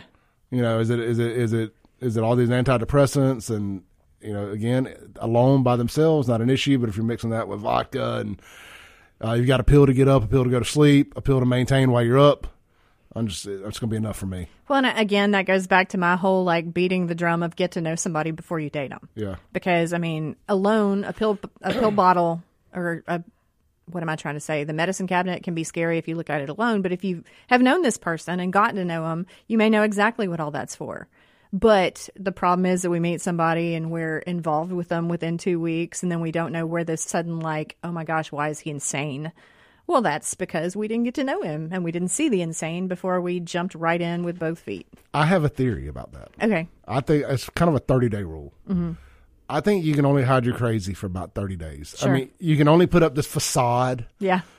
for about 30 days for the, I don't care who you are or what, the facade starts to crack. Yeah. I mean, you get, you got to get to know the person a little bit after about 30, especially if you spend any, you know, real time together, not just one date a week. Yeah. You know, if you talk a lot, if you're around each other a lot, th- about 30 days. Well, and like I have a friend that's seeing a dude that, um, make a long story short, they have not been seeing each other that long, and he asked her for a threesome. And when she said that's really not my speed, well, then he loses his mind. And then, like the next day, all like, "No, it's cool, like whatever," and kind of pretended like it didn't happen. I was like, major red flag there. Not because I mean, people have their kinks, like whatever your thing is. I'm not going to judge you. But when she says, I am. I mean, I mean, I'm trying to, I'm trying to be diplomatic here, okay? But, but the thing is, when she says no, that's where you go, cool, Yeah. okay, and then you decide if you want to keep dating. But it's not like suddenly go verbally abusive on her because she doesn't share your values within two weeks of dating. You Right. know, Rick texts in and says, it's not always a red flag if she's throwing a temper tantrum. Sometimes she could just be hungry. that is true. Great. Hangry, even. Yeah, great, great call there. Let's Yeah. see. Uh, Reagankin says uh, number twenty-one. Uh, hold on, waiting on my phone to upload here. It's number twenty-one. If she's built like King Kong Bundy or Adrian Adonis, kick her to the curb or in front of an Amtrak. Oh, come on. Everybody's got their thing. Uh, Josh text in on the Guns and Gear text line. It says, "If you have your first kiss and she tells you to keep the Skoal, baby, that might be a red flag. Maybe not." And Wait, wait, wait. So does me, he mean he kissed her with Skoal in his mouth? Yeah. And it's supposed to be a red flag if she's not into that. if she tells you to keep it, I guess. If she's into it, maybe Oh, it should okay. be a red flag. Um, um, yeah, okay. Um, says, uh, I'd say avoid anyone with gang affiliations, most likely nasty lifestyles. Well, yeah. Yeah, that goes without absolutely. People in gangs don't avoid people in gang situations, but otherwise. Right. Well, it's a good way to get yourself trafficked or beaten in. I mean, jumped in or things like that. So, yeah. Uh, to your point about the threesome, somebody says if they ask for a threesome after two weeks, that's a that's three red flags. yes, that is So- a whole lot of red flags on that. All right, let's take a break, come back, clear the air. We got some more things to talk about. In the third hour, if Therese's going to hang out with us, I want to get into this Memphis police thing. Sure. You know, kind Absolutely. of kind of get this back on on track here a little bit, Mhm. and I, I want to get your opinions on it. I, I took a few days to digest all of it before I gave my opinion on it. Yeah. and I think that was the best thing for me. So this is the Clay Edwards Show. We'll be right back. 1039 WYA. Breaking rules when necessary. We did that in the last segment. Yes, as So, we do. We, we broke a rule or two. I, hey, real quick. All right, so we got to the end of that list, and Mhm. the top of the. I'm gonna, let's save the Memphis stuff, and we'll have the whole third hour for Sure. it because I know that's going to light the phones up.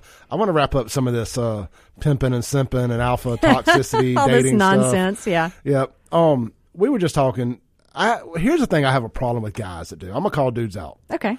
I can't stand dudes that use this crutch when a girl don't like them of she just likes jerks. She don't like nice guys. Same. I'm so And I- glad you said that. And I'm like, bro, she just don't like you. Right. Because you can be nice Mhm. and get the girl you want to be with, or the girl that you like. The girls will like you if you're nice. Especially, this is something you get. This is the benefit of being in your 40s. Mhm.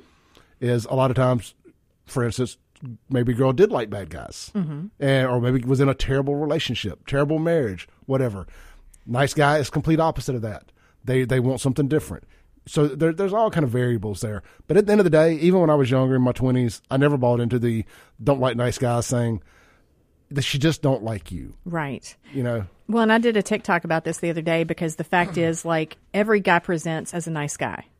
You know, it's like whether he's the worst player in the world or whether he's the best nice guy in the world, they're going to present as a nice guy. So you start off liking them because they're nice to you. And then by the time you figure out what they are, sometimes you're deep enough in it that now it's a problem trying to get away. Now that now you're having relationship issues, you know, it's that kind of thing. But the other thing is too, it's about confidence. If you're a nice guy, but you're kind of that guy that's like, a little too crowdy, a little too nice, a little too in my space, a little too assuming that because you're nice, that qualifies you. You know, that's just as bad as assuming that just because, you know, any other thing. Um, and, and so that's the problem. And it goes for girls too. I mean, I've been the girl that's too nice in my life. And it's some people it's going to freak them out because they're not used to nice people, and those people have something they need to work through. But otherwise, everyone presents as nice. And so you're being nice up front doesn't make one bit of difference. Well, first off, if, if nice is your stick, mm-hmm. that's fake. Right. You know what I mean? Like if, if that's what you're using as your thing. Yeah. Yeah. Yeah. Like if you're being nice as that that's how you're presenting yourself as a come on mm-hmm. or you know what you hope people are attracted to right. it's not authentic. Well and sometimes the honestly the biggest jerks i've seen are the ones who abuse that i'm so nice thing yeah. but this is what i did for you and now you owe me. Like well you didn't do it for the right reason then. Uh, absolutely. That's the other thing i hate that guys do. And i guess girls probably do this too but i can only speak for my gender here. Sure if you give somebody something because you're trying to be nice mm-hmm. and then y'all break up or whatever and you try to take your stuff back or you throw it in their face that well i did this for you. I did that for you. Well obviously it wasn't enough. Right. You know if she liked you we wouldn't be in this situation. Well, and it also is as simple as you go on a date, he pays for dinner, and now he expects for some extracurriculars to happen. You know, it's like, no, in this world, the whole thing is it used to be back in the day, that's why you quote courted. As cheesy as that old world word is, you sat on the front porch for a little while while grandpa watched out the window or whatever. You know, you got to know each other, that kind of thing. But now we're all so selfish and we're all so focused on what can I get from this that and I'm sure I mean women do it too. Like you see these women on TikTok talking about like if he ain't doing your hair and if he ain't buying your nails, then he ain't the one. You know what? Like I don't want a guy paying for my hair and nails until we are married. And even then, I'm going to make my own money. You know, I don't see a need to have to make it like that, but it's because in today's world everybody wants something from everybody else. It's not about like I am with this person because I think they're an amazing person that I want to be with. What is chivalry dead? in its truest form, I think, um, ooh, that is such a good question. I see, if we're talking about chivalry like men being gentlemen, yeah. I see it out there every day. But I also see it being abused and made toxic every day too. You know, again, that whole, but I did this for you, so you owe me. Um, but I also see men every day that are, you know, just doing their best to, to do what their mama taught them, you know, to, to treat women the way their grandma enforced growing up. And, and I still believe in that. Um, and I think if you've got one of those and you're one of these women that pitches fits and, you know, is dramatic and checks his Facebook all the time, then, you know, you are grossly abusing the, the very incredibly unique thing that you have. What about joint Facebook accounts? How do you feel about those? oh, you're just really backing me in corners today, aren't you? I was actually scrolling Facebook yesterday thinking about that. Um, Who cheated? I'm gonna yeah. I was gonna say I'm gonna take the diplomatic uh, answer here and just say, well, it depends on why they have it like that. now, I know some people who like the other person did not want to be on social media, but mm-hmm. like say the girl, for instance, wanted to social media, but she didn't want to get hit on all the time. Yeah. So I know there are those cases where that's the reason why it's a joint account. Mm-hmm. It's basically say, hey, I am married on the front end, right? And I get that, but then there's those where they combine the accounts. Right. And uh, we all know that couple. Well, and we've all watched it when it's like they have their separate accounts and they both have pictures of themselves with their other significant other. And then all of a sudden it's like she's got a picture with her kids and he's got a picture with his kids and there's no pictures with each other. And then all of a sudden they've got a joint account. So one of the uh, on this other list I have of the 32 things men need to stop doing, mm-hmm. one of them was stop putting a picture of you and your significant other as your profile picture. No. Says I mean, men shouldn't do that. Says now if the girl wants to do that, fine, but the men don't need to do it. See, that's another again, and and people things like that force me to use words I don't like, like alpha. Toxic. Like alpha. that's some toxic alpha out there who made that up because some nice guy out there who loves his wife wants to put a picture, and so now some woman has said to him, "Well, look, you know, Bob over here, he has a picture of him and his wife. Well, he shouldn't do that. He's a simp." So now it's on some list that some guy made on the internet, and now men everywhere are like reading that and being like, "Oh, I better take down the picture of me and my wife." That's what I think about that. We have hit a nerve here in yeah. the Mac Haik Flowood Studios. Well, and it's it's because honestly, like to me, that would be the ultimate. Like I've had one boyfriend that did that, and it turned out he made me take it down after two days because the girl that he married without telling me, several months later, saw it, and he was like, "I didn't realize how accessible you are." so yeah, I thought that, I was going to be able to hide in plain sight. right, exactly. I thought you could put that on your Facebook and you know whatever. So anyway, let's go back to the chivalry thing. Sure.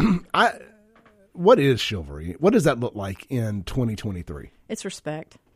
And I think, I mean, I'm, there needs to be a female word for chivalry too, um, to be fair. But it's it's just respect for somebody as a human and and at their station in life. Like I am not mad when a man opens a door for me because I open the door for elderly people. I, if if a guy's walking up and his hands are full, I'll open the door for him. Like I don't.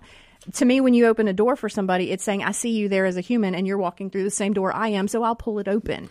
So you know? we, it, we, everybody always goes back to the men opening the car doors for women, Sure. or opening a door. That's chivalry. Mhm. It's it's so much more than that. Yeah, yeah, it is. It's, how do you treat people? You know, are you sympathetic to what they're going through? Mhm. You know, are you polite?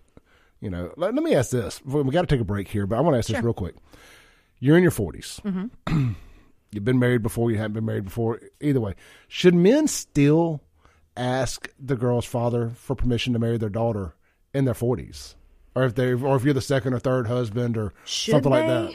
Like, it- Should should that still be a thing? I don't know that. I mean, at this age, that it should be a thing. But like, if I was with a guy and he bothered to go to Ohio and ask my dad or call my dad or whatever like that, I would think that that was a show of respect for my father more than me. I mean, I think that would just be him reaching out and being like, "I recognize your station in your daughter's life, and I want to make sure it's okay with you if I join the family." You know, I, I don't see that as like something that should or shouldn't happen, but I think that it matters when it does. Would that kind of fall under chivalry a little bit? I think so. Yeah. Okay. I like it. Let's take a break real quick. This is the Clay Edwards Show, joined by Therese Apel, darkhorsepressnow.com. We'll be right back live on 1039 WYAB.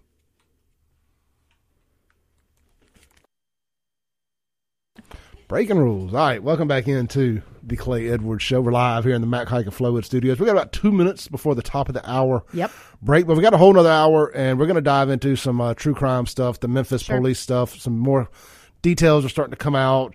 More people are being arrested, and I really want to get. Don't answer this right now, but I want to tease it. Okay. I really want to get your thought on the two EMTs being dismissed for not getting involved. Yes. I 100% disagree with that. Okay. but think we're probably on the same page there, being an EMT yourself of sorts. I, I have thoughts on it. Okay, I want to get them. Yeah. because it it rubbed me wrong because I don't think there's a hero clause that you have to do. You don't have to be a good Samaritan. I don't. I don't think you should have to engage yourself into something just because. Because under any other circumstances, if you engage yourself, the cops would arrest you for interfering with police activity. So now for not breaking the law, they lost their job. So I got some strong thoughts on that. Mm-hmm. All right, look, I appreciate you guys entertaining the second hour here. I love these red flags, dating conversations. Yeah. Obviously, y'all do too.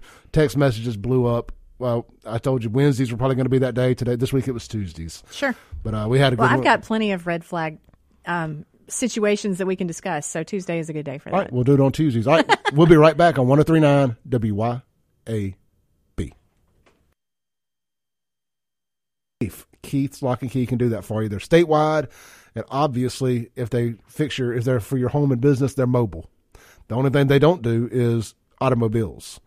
So pull your phone out, lock this number in 601 278 1459.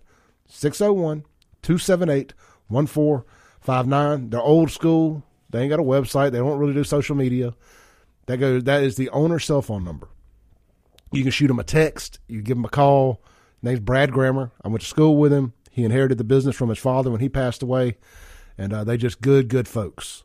601 278 1459. That's Keith's Lock and Key. All right, Therese. Mm-hmm. That was fun. That was fun. Um, next Tuesday, we have this list over here of 32 things men need to stop doing. gracious. And we got through about half of it during the break. I'm going to need some girls to call in on this. Yeah. Okay. Because he just read me some of it and it's like, I mean, this man who makes this list, y'all, I. I can't with him, and I, I'm. Pre- I mean, I'm pretty tolerant, like, but I can't. So yeah, you'll want to tune in. Yeah, you're definitely going to want to tune in next Tuesday. We, and there's no telling what else we'll add to it by then. Mm-hmm. All right. I hadn't had a chance to talk to you publicly. I don't even know that you if you've given your opinion publicly. I all I haven't so much, but yeah. all you said was you just can't with it. Well, at first I did say that, and then um, I posted something that was, you know, that had it was something somebody had written about Tyre Nichols, and um, you know, just what a peaceful person he was, what a good dude. You know, he liked, you know, riding his skateboard, and I mean, you know, like this isn't a guy that that we expected to see this happen to, to say the least. Um, Married, yeah. kid. Well, or long term relationship girlfriend. Yeah. He was with his child mother. He okay. He had a child, one way or the other. Yeah. Um, and At there's you know, there's all kinds of you know other talk out there. Um, and and that said, so one way or the other though, um, what happened? And I I would not watch the video. Um, and partially that's because after years and years of doing what I do, I've got to protect my peace. And I, I think it's terrible that as a country we watched his murder as though it was entertainment. And do I think that they should hide it from us? No. And I understand the First Amendment, uh, you know, why they needed to show it. I, I have no argument with the process um, from a journalistic standpoint or from a, an official standpoint, why the police department would release it. But it offends my soul and my heart that we think nothing as a country now of watching an actual homicide, watch somebody beat to death, um, as though it's just what we're doing right now. I hated the way they built it up all day to release it at six or seven o'clock on a Friday. Mm-hmm. They were basically trying to create a a volatile situation at nighttime in Memphis, wanting people. Well, they were basically. I thought I felt like the media was trying to incite a riot. Well, I think I don't know that it was the media that didn't release it until that point. Um, but that said, I, I don't have a, an intimate knowledge of how that release happened. Um, well, the police department, even. I mean, how yeah. you know, whatever got, but it was built up by the media, like six o'clock tonight. You know, like everybody was mm-hmm. planning to be by the news to watch Memphis burn. Right, and and I think so that that bothered me a lot. Um, I think the fact that I have ridden with units like this, and I have seen them behave with the utmost decorum. Um, I've seen, you know, I, have seen these guys get shot at and get in somebody's face and yell at them about you are going to ruin your life. Not you could have killed us. Not now we're going to take you to jail and you're going to, you know, get what's coming to you. But son, you could have ruined your life if you would have hurt one of us. I've ridden with guys in units just like this who did it right. And so to see this be with no reason and and literally that that seems to be and objectively you never know what's about to come out but that seems to be exactly the case that there was no reason for this regardless of what they you know oh well there was a traffic infraction. Um i i, I have issue with that well, with these so, guys, so this was their Scorpion unit, I believe yeah, they called yeah. it. So, mm-hmm. for people that may not know, that would be like the equivalent of what I talk about with Capitol Police, the Jump Out Boys. Yeah, they you call know, them the Jump Out Boys. units, yeah, you know, stuff of that Street nature. Street crimes unit, you mm-hmm. know, VICAP. Uh, that's the wrong word. That's an FBI term. But like the violent, the ones that go out to curtail the violent crime, the yep. proactive units. Yep. And and they can be done the right way, and I have seen it happen. Well, you know, also typically they are they are out searching for the worst of the worst. Right. And those, when you search for bad guys, you're gonna find bad guys. You look for bad things, you're gonna find bad things. Mm-hmm. And a lot of times, bad guys don't go peacefully in the night. So they, they try to run you over. Right. They try to shoot you. And look, when you start you start trying to run over the the good guys, they shoot back. Right. You know, so a lot of a lot of times these these uh, homicides like that are justified. Just yes. I guess that's how it's worded. Well, justifiable. And, this was not one of those cases. I'm not no, making that argument, but I'm no. just saying you know, they, they you're going to have people like Pastor Pickett and Jackson going to try to or Chokwe going to try to spin anytime uh, one of their one of their uh, one of their how do I want to say it voters constituents. There's the word I'm looking for. One of their constituents uh, gets themselves shot. They're mm-hmm. going to try to pin it as this type situation, going back to like his apartheid and colonization and type comments and that's just not the case. Obviously, ninety nine times out, shoot, nine hundred and ninety nine times out of a thousand, sure. that is not the case. It is just bad guy doing bad stuff, played stupid games, won a stupid prize. Uh, but you do get these cases like this where it happens, and it's just like, oh man, that's going to make it bad yeah. on everybody else. There's got, crap rolls downhill. Well, and and the other thing is too, it's like as we've heard through the you know, it's it's not in the official media yet. It hasn't been released officially that I have seen, but I did hear it through um, a, a pretty good source that there was a personal connection with one of these officers. And well, um, we can we can discuss it. Okay. Um, so I, I, I talked about it a little bit yesterday that allegedly, and I've seen conflicting reports of this too, mm-hmm. uh, that he had, was having an affair with one of the cops' ex-wives, and the cop took a picture of him while he was being beat down and sent it to the ex-wife. Basically, look at what I did. Mm-hmm.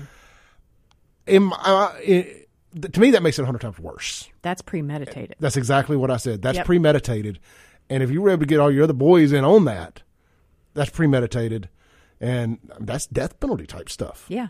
Well, and that's the thing. So I, I will address it as a hypothetical because we don't know for sure if that's real or not. Um, but like I said, I'd, I'd heard it from a pretty good source before I started seeing it on the internet. Um, regardless of what the relationship was, whether it was, quote, an affair, whether it was a relationship, or whether this guy is just a good guy and was trying to help her out of a bad situation, whether at some point dude had showed up at work and, you know, Tyre Nichols goes out and is like, man, don't do this here. I mean, we've all been or, or seen these bad they relationships. work together, right, at FedEx. Yeah, yeah, yeah, allegedly they work together at FedEx. So we've all seen these relationships, but also, I mean, if you know anyone who's dated somebody who's very violent, you know that when you step into that gap right there and say, no, this isn't going to happen here, you become a target. Now, is that the case here? That has not been officially released, but if that were to be the case, hypothetically, if that's what happened, then the tragedy in this is, of course, what happened to Tyre Nichols, but it is also that somehow this guy got at least five of his friends to go along with what he was doing, whether it was a plan like, hey guys, we're going to jump this dude, or whether it was like in the moment, they all think that he must have seen something, you know, or that something must be going on. You know, when we talk about the the paramedics or when we talk about the sheriff's department folks, you know, where do you step in? Where what is your professional duty here? And what do you do when it comes to all right, if I step in, what if I get arrested? If I step in, what if I get fired? You know, that kind of thing. We saw some of that with the George Floyd thing too. Mm-hmm. There there is a discussion that surrounds that that for me, the way I'm built, I take the consequences. Because somebody has to stop it, or it turns out like what we're looking at, and it has soiled the name of police everywhere of good police who would have never done this, and it has taken the life of a man who, by every single indication, did not deserve this. Yeah, sorry. So you you, you mentioned the EMT stuff. Mm-hmm. What are your thoughts on that? I mean, you kind of just said them, but I, yeah, it's um, getting fired. I mean, it's not their job to, on any level, ever to, in my opinion, inter- intervene with with police doing their. Because at that point, you don't know that that they're doing the wrong thing. You know, well, at least me. If I see the police doing something that aggressive, I'm thinking that guy must have really really done something stupid. They yeah. felt their lives were in danger, not knowing the circumstances till after the fact. And that okay, so there is an argument to be made for that, and I I will say that is a fair argument. Um, but I also know that um, there comes a point where you recognize, as a medically trained individual, when one person is no longer a threat to five or six. Gotcha. And um, and to me, and I'm going to get emotional about this. Like I feel the lump in my throat. You know, you kind of when you take these uh, when you become a medical professional of any description, whether it's you know emergency medical responder like you see at the county volunteer level, all the way up to being a doctor, not only is is your vow to do no harm, but there is an implied do what's right that goes with it. And yeah, I know in that situation, I would be the one who would run in and I would probably, you know, get myself hurt, get myself fired, get myself arrested, all that kind of stuff. But, um, but we have to have that kind of courage on the streets on every level. It can't just be cops that are tasked with that. It can't just be firefighters that are tasked with doing the right thing. If you're a paramedic, yeah, your job is to be there to save that life. That is why medics are dispatched to scenes to save lives. And I don't know. I mean, I would need to see a detailed description of what happened there when they got there. I would want to see the call report yeah. before I could judge. But put in that situation, I do feel like it's potential that there could have been something done. Well, because I, I, I, see it and I see these firings from people who weren't involved and directly involved in it, and I think it is just them over overreacting. They're they're firing anybody that was in the proximity of this and saying that it was, it was all so bad, so bad, so bad that anybody who touched it, you know, like who sniffed the same air that night, we have to let you go. I, I mean, it is a possibility, but to have three separate agencies do it like that, yeah. I I I wouldn't see that as as probable. Yeah, uh, that goes back to the culture in Memphis too. Fair enough. And and that said, I mean, I know some about it, but I don't know how interwoven things are. Like here, I know who the players are. I know where the connections are. There, again, I'm I'm kind of speaking on this like hypothetically because we don't have all the facts. And that said, they probably won't come out until trial. Um, and I hope at that point, what we find is that, um, you know, maybe somebody did try to, you know, I, we didn't see it on any of the video, but I just, I can't believe that everyone let this happen. No, I got you. All right, let's take a call. I think we got Miss Sylvia on the line. Hey, Sylvia. Good morning. It is myself. I was just calling to find out what were they supposed to do, the EMTs? I mean, you're calling 911. Mm-hmm. There was 911 folks there already, and I don't agree with them being fired because what were they supposed to do? I don't know what I would do in that situation because if they're the police beating up someone, dialing 911 might just bring more police to beat up that individual. Or it could be, hey guys, I'm a paramedic on scene. I'm watching your jump out boys. It's six on one. It's getting out of hand here, guys. I'm I, I'm afraid to step in myself, but could you send backup? That's an excellent point. Mm-hmm. I didn't think that far, but I because I, I observing. Yes, very good point. And that was all I wanted to say. It's good to see my team or hear my team. it's morning. always good love to hear from you, Miss Sylvia. Together. All right, we Talk love you. you. later. All right, Bye, Sylvia. Thanks. All right, let's take a break real quick. This is the Clay Edwards Show, joined live in the Mac Haik of Flowood Studios by Therese Apel with darkhorsepressnow.com. We'll be right back on 1039 WYAB. Into the Clay Edwards Show. We're live here in the Mac Haik of Flowood Studios. Almost halfway through the third hour. Yep. Time flies. We did it. Time flies. This segment brought to you by Ellis Autoplex. Y'all already know. Get out there and see me. I sell cars there. I also buy cars there. So if you're in the market to buy or sell, check out ellisautoplex.com or just stop by 2195 Highway 471 in Brandon. We specialize in trucks with a little higher mileage. So if you don't want to go spend fifty or sixty thousand dollars on a late model truck, you're looking maybe somewhere between twenty and thirty thousand. Uh, we got you covered. Uh, we got a ton of F one fifties out there right now. I think we also got a Nissan Titan, a Suburban, and a couple other things. So just check out the website ellisautoplex.com. We'll get you taken care of. And uh, if you're trying to sell your vehicle, uh, come to us. We will make you a fair market value offer. We will cut you a check on the spot from a local bank that you can go cash, so you don't become one of these people crying on Facebook about how somebody came and stole my side by side of my four wheeler and wrote me a or my car and wrote gave me a, a fake uh, certified check. Right? Hey, bro. Sometimes you got to stereotype folks. Yeah. I'm just gonna be honest with you.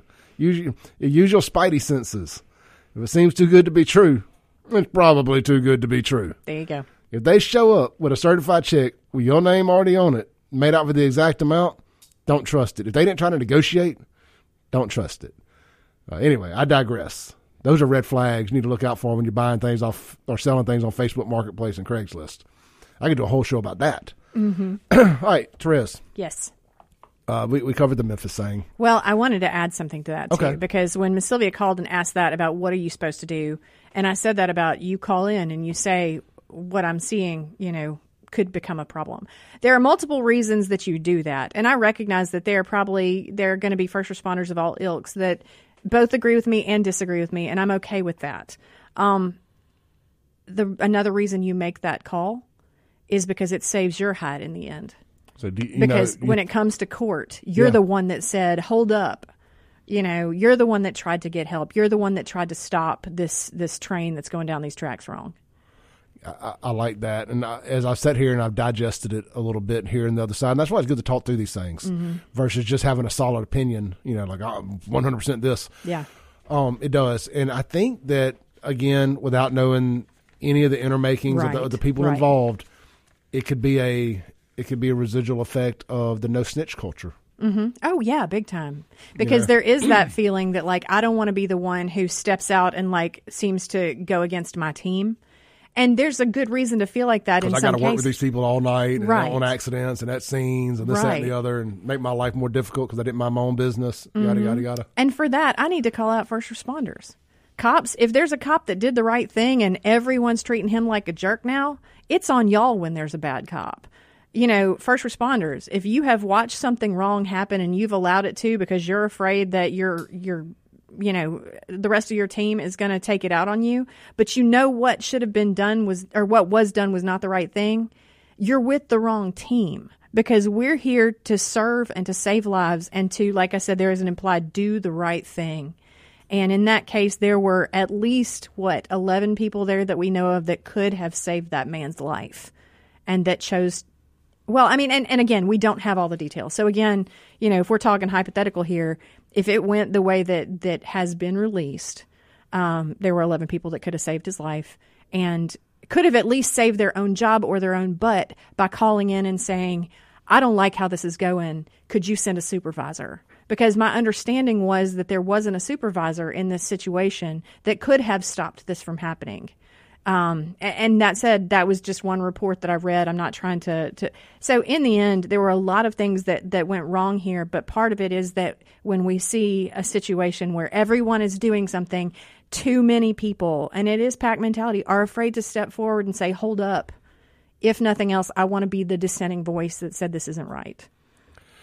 Yeah, it, it, and it's obviously playing Monday morning quarterback Absolutely. on this deal. It's very tough. Well, I would have done this or I would have done that when none of us were there. We don't yeah, know. Absolutely. You know, and uh, some people are some people are very guided by by faith and whatnot, and they know what they would have done, and they probably would have done it. You know, but it's still a difficult situation. One hundred to sit there and say, "Oh, I, you know, I would have."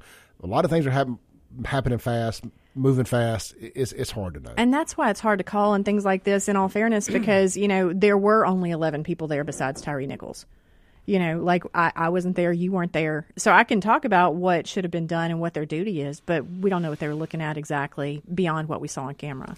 Yeah, you know, one of the things that was was bad was when he ran and he was trying to run to his mama's house, I think, mm-hmm. and you could hear him on the on the cams hollering for his mama and stuff, and, and that, that's tough, you know. And I and I go back, and this is where people think I'm just being all pro cop and being the bad guy, yada yada yada. I talked about it yesterday every now and then, you know, we got this bad thing in the in these urban communities about freaking out by the police, mm-hmm. and obviously some of it's justified. Um, he was not laying down. He they kept saying get down. He was like, well, getting down on the ground's good enough. Like, man, we're as men, we hate being emasculated, mm-hmm. especially by a cop being rude and whatever else. We want to argue back. But every now and then, I just say it all the time. You, you got to eat that L. You got to get down and you just got to suffer through it. Live to fight another day.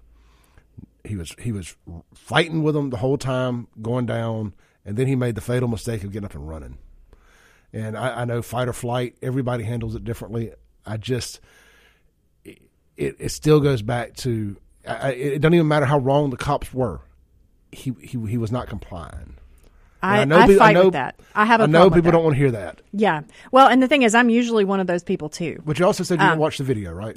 And that's fair. Yes. No, I didn't. But I'm usually one of those people too who says comply and you'll be fine.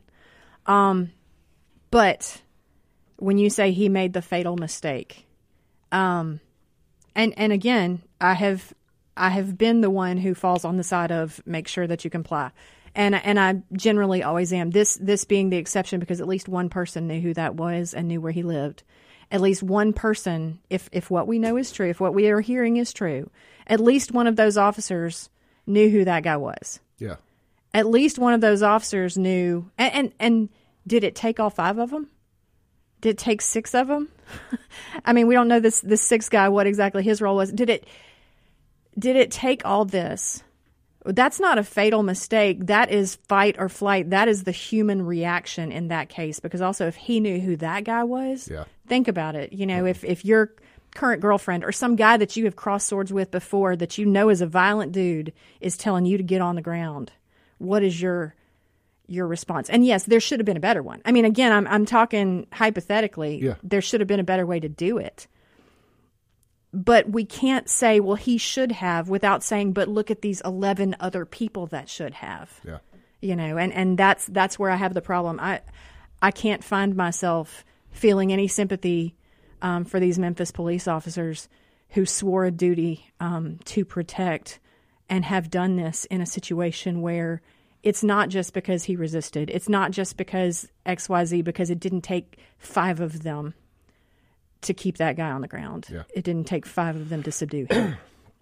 I got you. I, you know, again, uh, I, I and I'm, you realize it's hard for me to. I mean, you know, like I given, get it. I know. get it, and and I'm and, and I'm, I'm, somewhat just kind of playing devil's advocate here, mm-hmm. but I, if I'm putting myself in that situation, I would think that the other four or five people involved surely aren't all in on this, and if I just do right by what I'm supposed to do, they won't allow this guy to escalate this. And that's the problem is that in this world we so often wait for somebody else to do what's right. Let's take a call here real quick. I think I'm not sure who this. Hey, caller, you on there? Hey, how are y'all today? Doing good. How are you? Good. Just one other thing to, to keep in mind about this and and possibility of of the attitude or the the fight or flight. For for eight to ten years now, the African American community has been told daily that the police are your enemy. The police are trying to kill you. The police don't like you. The police want to get rid of you. You hear that message often enough and you believe it. And there are a lot that do, yeah. And uh, I mean, it, right, wrong, or indifferent. And I, I don't agree with that, with that, with that right. attitude. But that's the you've been, you know, it's not then someone telling you that liberals are nuts. Well, if you keep hearing it enough, you're going to believe it. Mm-hmm. Yeah. If, if all you do is just listen, it, it, I mean, you can only hear that message so often where you you just look around and you say, "Well, yeah, it must be so." And then when you have an interaction with police and things go sideways, your your your thing your you, you revert back to they're going to kill me. Mm-hmm. I, well, you know what? If I didn't, if I thought they were going to kill me, they'd have to do it fighting too. Yeah, we're not. I'm not going to lay there and get killed. That's fair. So, I mean, that's just you got to keep in mind, and and right, wrong, or indifferent, the police have to. Uh, they have to understand that that people have been told this for the last 10 years and made the police out to be the enemy. Right. I'm not saying they are the enemy, but that's what they're portrayed as. So they have to do a better job of of handling that situation. You can't. You got six cops. You you, you shouldn't have to. You shouldn't have to, to to do all of that. I agree. And and I think that that what you just talked about is is and I say this with tears in my eyes because I've watched so many of my friends that are law enforcement um, post about this about you know it's not just about making their job harder quote unquote but it's about like every time something like this happens it erodes the trust that they try so hard to build. You know that like they're already fighting this upstream battle of trying to prove to people like we're not killers we're here to protect you and then something like this happens and and, and what's the answer you know, well, how, do, how many but, times do we say it's not all of us? You know, right? And and and that's and and you're exactly right. It's not. It's not all of the cops that right. that do it wrong. It's actually a small, small minority of cops that do it wrong. But you know, it's no different than anything. How often does does the stockbroker, one stockbroker, rip off a bunch of people and mm-hmm. all of a sudden all stockbrokers are crooks right. or the bankers or or one doctor doing something illegal, and all of a sudden, all these doctors are dope dealers. Mm-hmm. I mean, mm-hmm. we just that's just the way we do things in this society nowadays. Yeah. So that's uh, I agree. Ninety nine percent of cops are all good people and wouldn't, uh, but yeah, it only takes one. It only takes one to poison the whole barrel. Yep. Hey man, that was a great phone and, call. Thank you. And, and yeah. you know, so just another thought. No, Thank you. Great thought. Later, great, guys. well thought out thought. Thank you. Uh, caller, stay on hold. We got to take a break real quick. This is the Clay Edwards Show. We'll be right back on 1039 WYA. Breaking rules when necessary. Welcome back into the Clay Edwards Show. We are live here in the Mac Haik Flowood Studios. Three hours today of just chopping it up and having a good time. Yep. Here in the uh, in the on the show. Uh, Therese. Yes. all right, we've we've gone serious. We went funny. Now back to uh, then serious. Yeah, and we've we've done it all today. We've done it all. Let let's wind this thing down with a little fun. Let's do. We're like a variety show this morning. well, that's the fun of it. Like when it's three hours, we can chop it up however we want. It is. I mean, I think this is just enough time. I, I don't know that I could do three hours every day, but right twice a week, yeah, I can make it happen. Man, I couldn't do it for three hours by myself. I don't know how you do that. I, I don't know that I could. I'd be like, oh, let me just play some things to play y'all on the internet. Right.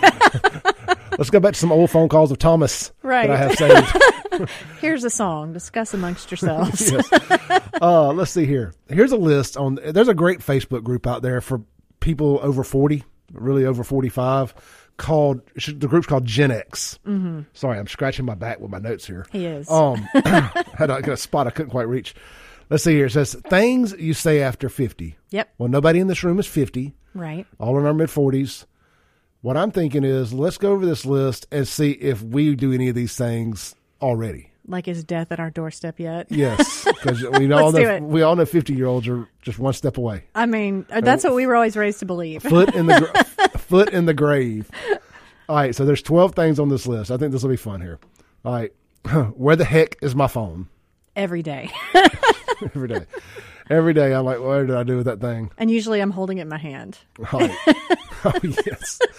There's so many times I've been looking for my keys or my phone, and they've literally been in my hand. Right. Or have you ever been on the phone looking for your phone? Yes. I wish I could say no, but I'd be lying. Yeah, yeah. Like, hold on, I can't find my phone. Yeah, I'm going to Google that, and then you're looking for your phone while you've got it to your ear. All right. Um, number two, how did I get this bruise? Yes. I actually have a bruise on my shin right now that I've, it's a goose egg. I have no idea where it came from. I, luckily, I'm not dealing with that just yet. All right. Here's one that I do deal with daily. Okay. Uh, that isn't my password either. what the heck? Yes, well, I don't. I haven't had that problem yet, but my dad, I, I deal with a lot of his stuff, and uh, we got to reset his password every yeah. every time we have to log in. My dad went and finally got a new iPhone the other day, uh-huh. and he called me wanting to know his Apple login information. I said, "I'm not even. Oh my gosh, you're going to have to either start a new one or figure it out. There's right. no way I'm going. I'm getting involved in this." For me, you. there's always this train of like, okay, we can log you in. If do you know your email password? Uh, no. Okay, so we can't get into your email. We can't get into your Apple. Um, okay, so do you know how to get into your phone? Well, we have to take the password off the phone so that he can actually get into the phone. And then I'm like, okay, so can you get to your messages where that, you know, they sent you that message for that passcode? which one is the messages? And I'm like, the green one with the bubble. Yeah. And it's like, okay, I just clicked on the green one and it's Spotify or something. You know, it's like there's, the, and he's in Ohio, so we're doing this by phone, which makes it harder. But yeah. Oh yeah, my my dad, my my email when I set up my dad's email address for him, I put mine as the recovery. Me too. it, at least once a week, I get a notification from Google that that uh the email the recovery email is needed. Right. you know? So I'm like, yep, oh, have done that. teaching teaching parents technology is hell. Yes. Uh, all right, let's see here. Number four. How do you expect to read this small print? Oh my, I do hate that that's becoming a thing for me. I know. There's days that I come in here, especially after being blinded by all these nuclear powered headlights on the way, mm-hmm. where I can't see anything on this computer screen. It's just a blur. Right. Or when you're tired or whatever like that. Like I, I have refused to go to readers. I'm not doing it yet. Yeah. But yeah, there are days that I've got my phone out here at arm's length and I'm like, please God, just let me squint just right. Absolutely. I never thought that would be the case. Well, speaking of readers, number five, where did I put my glasses? See, I sleep in my contacts way too much, so that one's not a problem for me. yeah, me, me, either. Yeah, and now unless we're talking about like Ray Bans or something like that. Oh, sure. So I quit buying them. I lose them so much. Yeah. All right, number six. I don't care if it doesn't look fashionable. It's comfortable. Oh, I'm guilty. Guilty. Guilty. guilty as charged. Right. Um, number seven. It's nine thirty. Who the heck is calling this late? if I'm not already asleep, I get an attitude when I see my phone ring. I, I get an attitude when I see my phone ring. Period, oh, unless true. it's somebody I talk to on a regular basis. Yeah, no, that is true. If you're calling from an unknown number, uh, a number I don't have saved, mm-hmm. I'm like, why? Why? Yeah. It's, it's like, I tell you, here's another pet peeve. While we're talking about that, if you call me through Facebook Messenger, oh, I hate that. Major red flag. Yeah, no, I hate that. Major red flag. What is wrong with you? Yeah, I don't know how to say it right, but like straight up, if you call me on Facebook Messenger, I already like think you're there's something wrong with you. Creep. Yeah. I, I don't care how long I've known you. And it doesn't make sense. If you sense. call me on Facebook Messenger, right. I think something's wrong with you. Like just just I mean, you use your Facebook Messenger to ask for my phone number. Yeah. Yeah. Yeah. Messenger's for messaging, not calling. I know it can do it, but it ain't that ain't its God intended purpose. Exactly. And I don't like it that all these apps are trying to make us so much more accessible. Mm-hmm. Like I should be able to turn off Facebook calling. I should be able to like like I don't like it that it by default makes me available. Like now you have to go in and like set it so many times that like I'm not available no matter whether I'm on or not. Yep. Like red dot please. Anyway, that that goes in, down another rabbit trail. But Oh, absolutely. But I'm with you. All right. Number eight. Does anyone say please and thank you anymore? Yes. That's true. Yeah, but I don't know. It depends on where you roll at, I guess. Mm-hmm. All right, number nine. Geez, how do you throw your body out of whack just sleeping wrong? attacked. Oh I feel attacked. Yes, and I I just had to go to a chiropractor last week because everything hurts and I don't know why. Yeah, I, I woke up yesterday and felt like I'd been beat with a bat. why does this happen to us in our ages? Because we're not know. 50 yet. And I've got a very comfortable mattress too, but I mean, I woke up, I was feeling it yesterday. I had to apologize about halfway through the show. It's like, man, if I felt like I'm moving slow today, if I sound like I'm moving slow, it's because I do. I am. Yeah. Uh, it was slow motion yesterday. It like reminded me of like a bad hangover, but it wasn't. Mm-hmm. Well, and you know, it's funny because I take this um this it's a line dance class, but it's an aerobics class, you know. So it's like, and it's not like country line dance, and it's stuff like the electric slide or like the wobble or just different. You know, we use those, but it's not just specifically those. Some days I'm good, I can you know I can make it, but last Monday I woke up with that same like I'm dragging, I don't know why, I'm not hungover, what's the deal, and I couldn't even move my feet right. Like, I'm sure they wanted to stop the class and be like, Are you okay? You know, like, are you having a medical condition? because that's what it looked like. Oh, all right. Let's see here. Now, number 10, I'm sure we've all said this, and I think I said it this morning. This scale can't be right. Oh, my gosh. Me and the scale, I just don't even want to talk about it. My weight fluctuates like Mississippi weather, and it infuriates me. So, I, you know, I just write it down and hope for the best tomorrow. uh, you know, I, what I've been telling myself lately is I've just converted a lot of fat to muscle, so that's why I weigh more. That's right. you know? uh, if I didn't, if it was all fat, I would be, I'd weigh less. Let's see here. Uh, number eleven. What the heck is wrong with people nowadays? I say that not just every day, but multiple times a day. Yeah. I, there's one. I'm going to add a number. I'm going to add an, an 11.2 here to this. Mm-hmm what the heck is wrong with music nowadays? Yes, yeah. And these kids these days would be 1 point or 11.3. Yeah. All right, number 12. And this is the one I said that I absolutely do mm-hmm. multiple times a day, especially at my house. Why did I come into this room? Oh gosh, I hate when that happens. Like, what am I even doing in here? I walk back to the back of the house I'm like, I came back here for something, but there I can't remember what. What was it? Yeah. I was on the phone with somebody last night and got to telling a story, and it's like, no, I don't remember why I told you that, but I was going to tell you something. There's a reason why I told you all that, and and now I don't recall what it was. So I'll, I'll remember later. I'm glad you got to enjoy that story. I hope you took something from it. exactly. All right, so that is from a website. They actually credit a website here called womenafter50.com. Okay, well, and I think that they probably just stuck 50 on there, but it could have been 40. Absolutely. Especially if you live a, a hard life like I have. Oh, well, I mean, I think by the time you're in your mid 40s, it's been a hard life anyway. I think I could have started reading those at around 35 and been just as relatable yeah, as fair. it was today.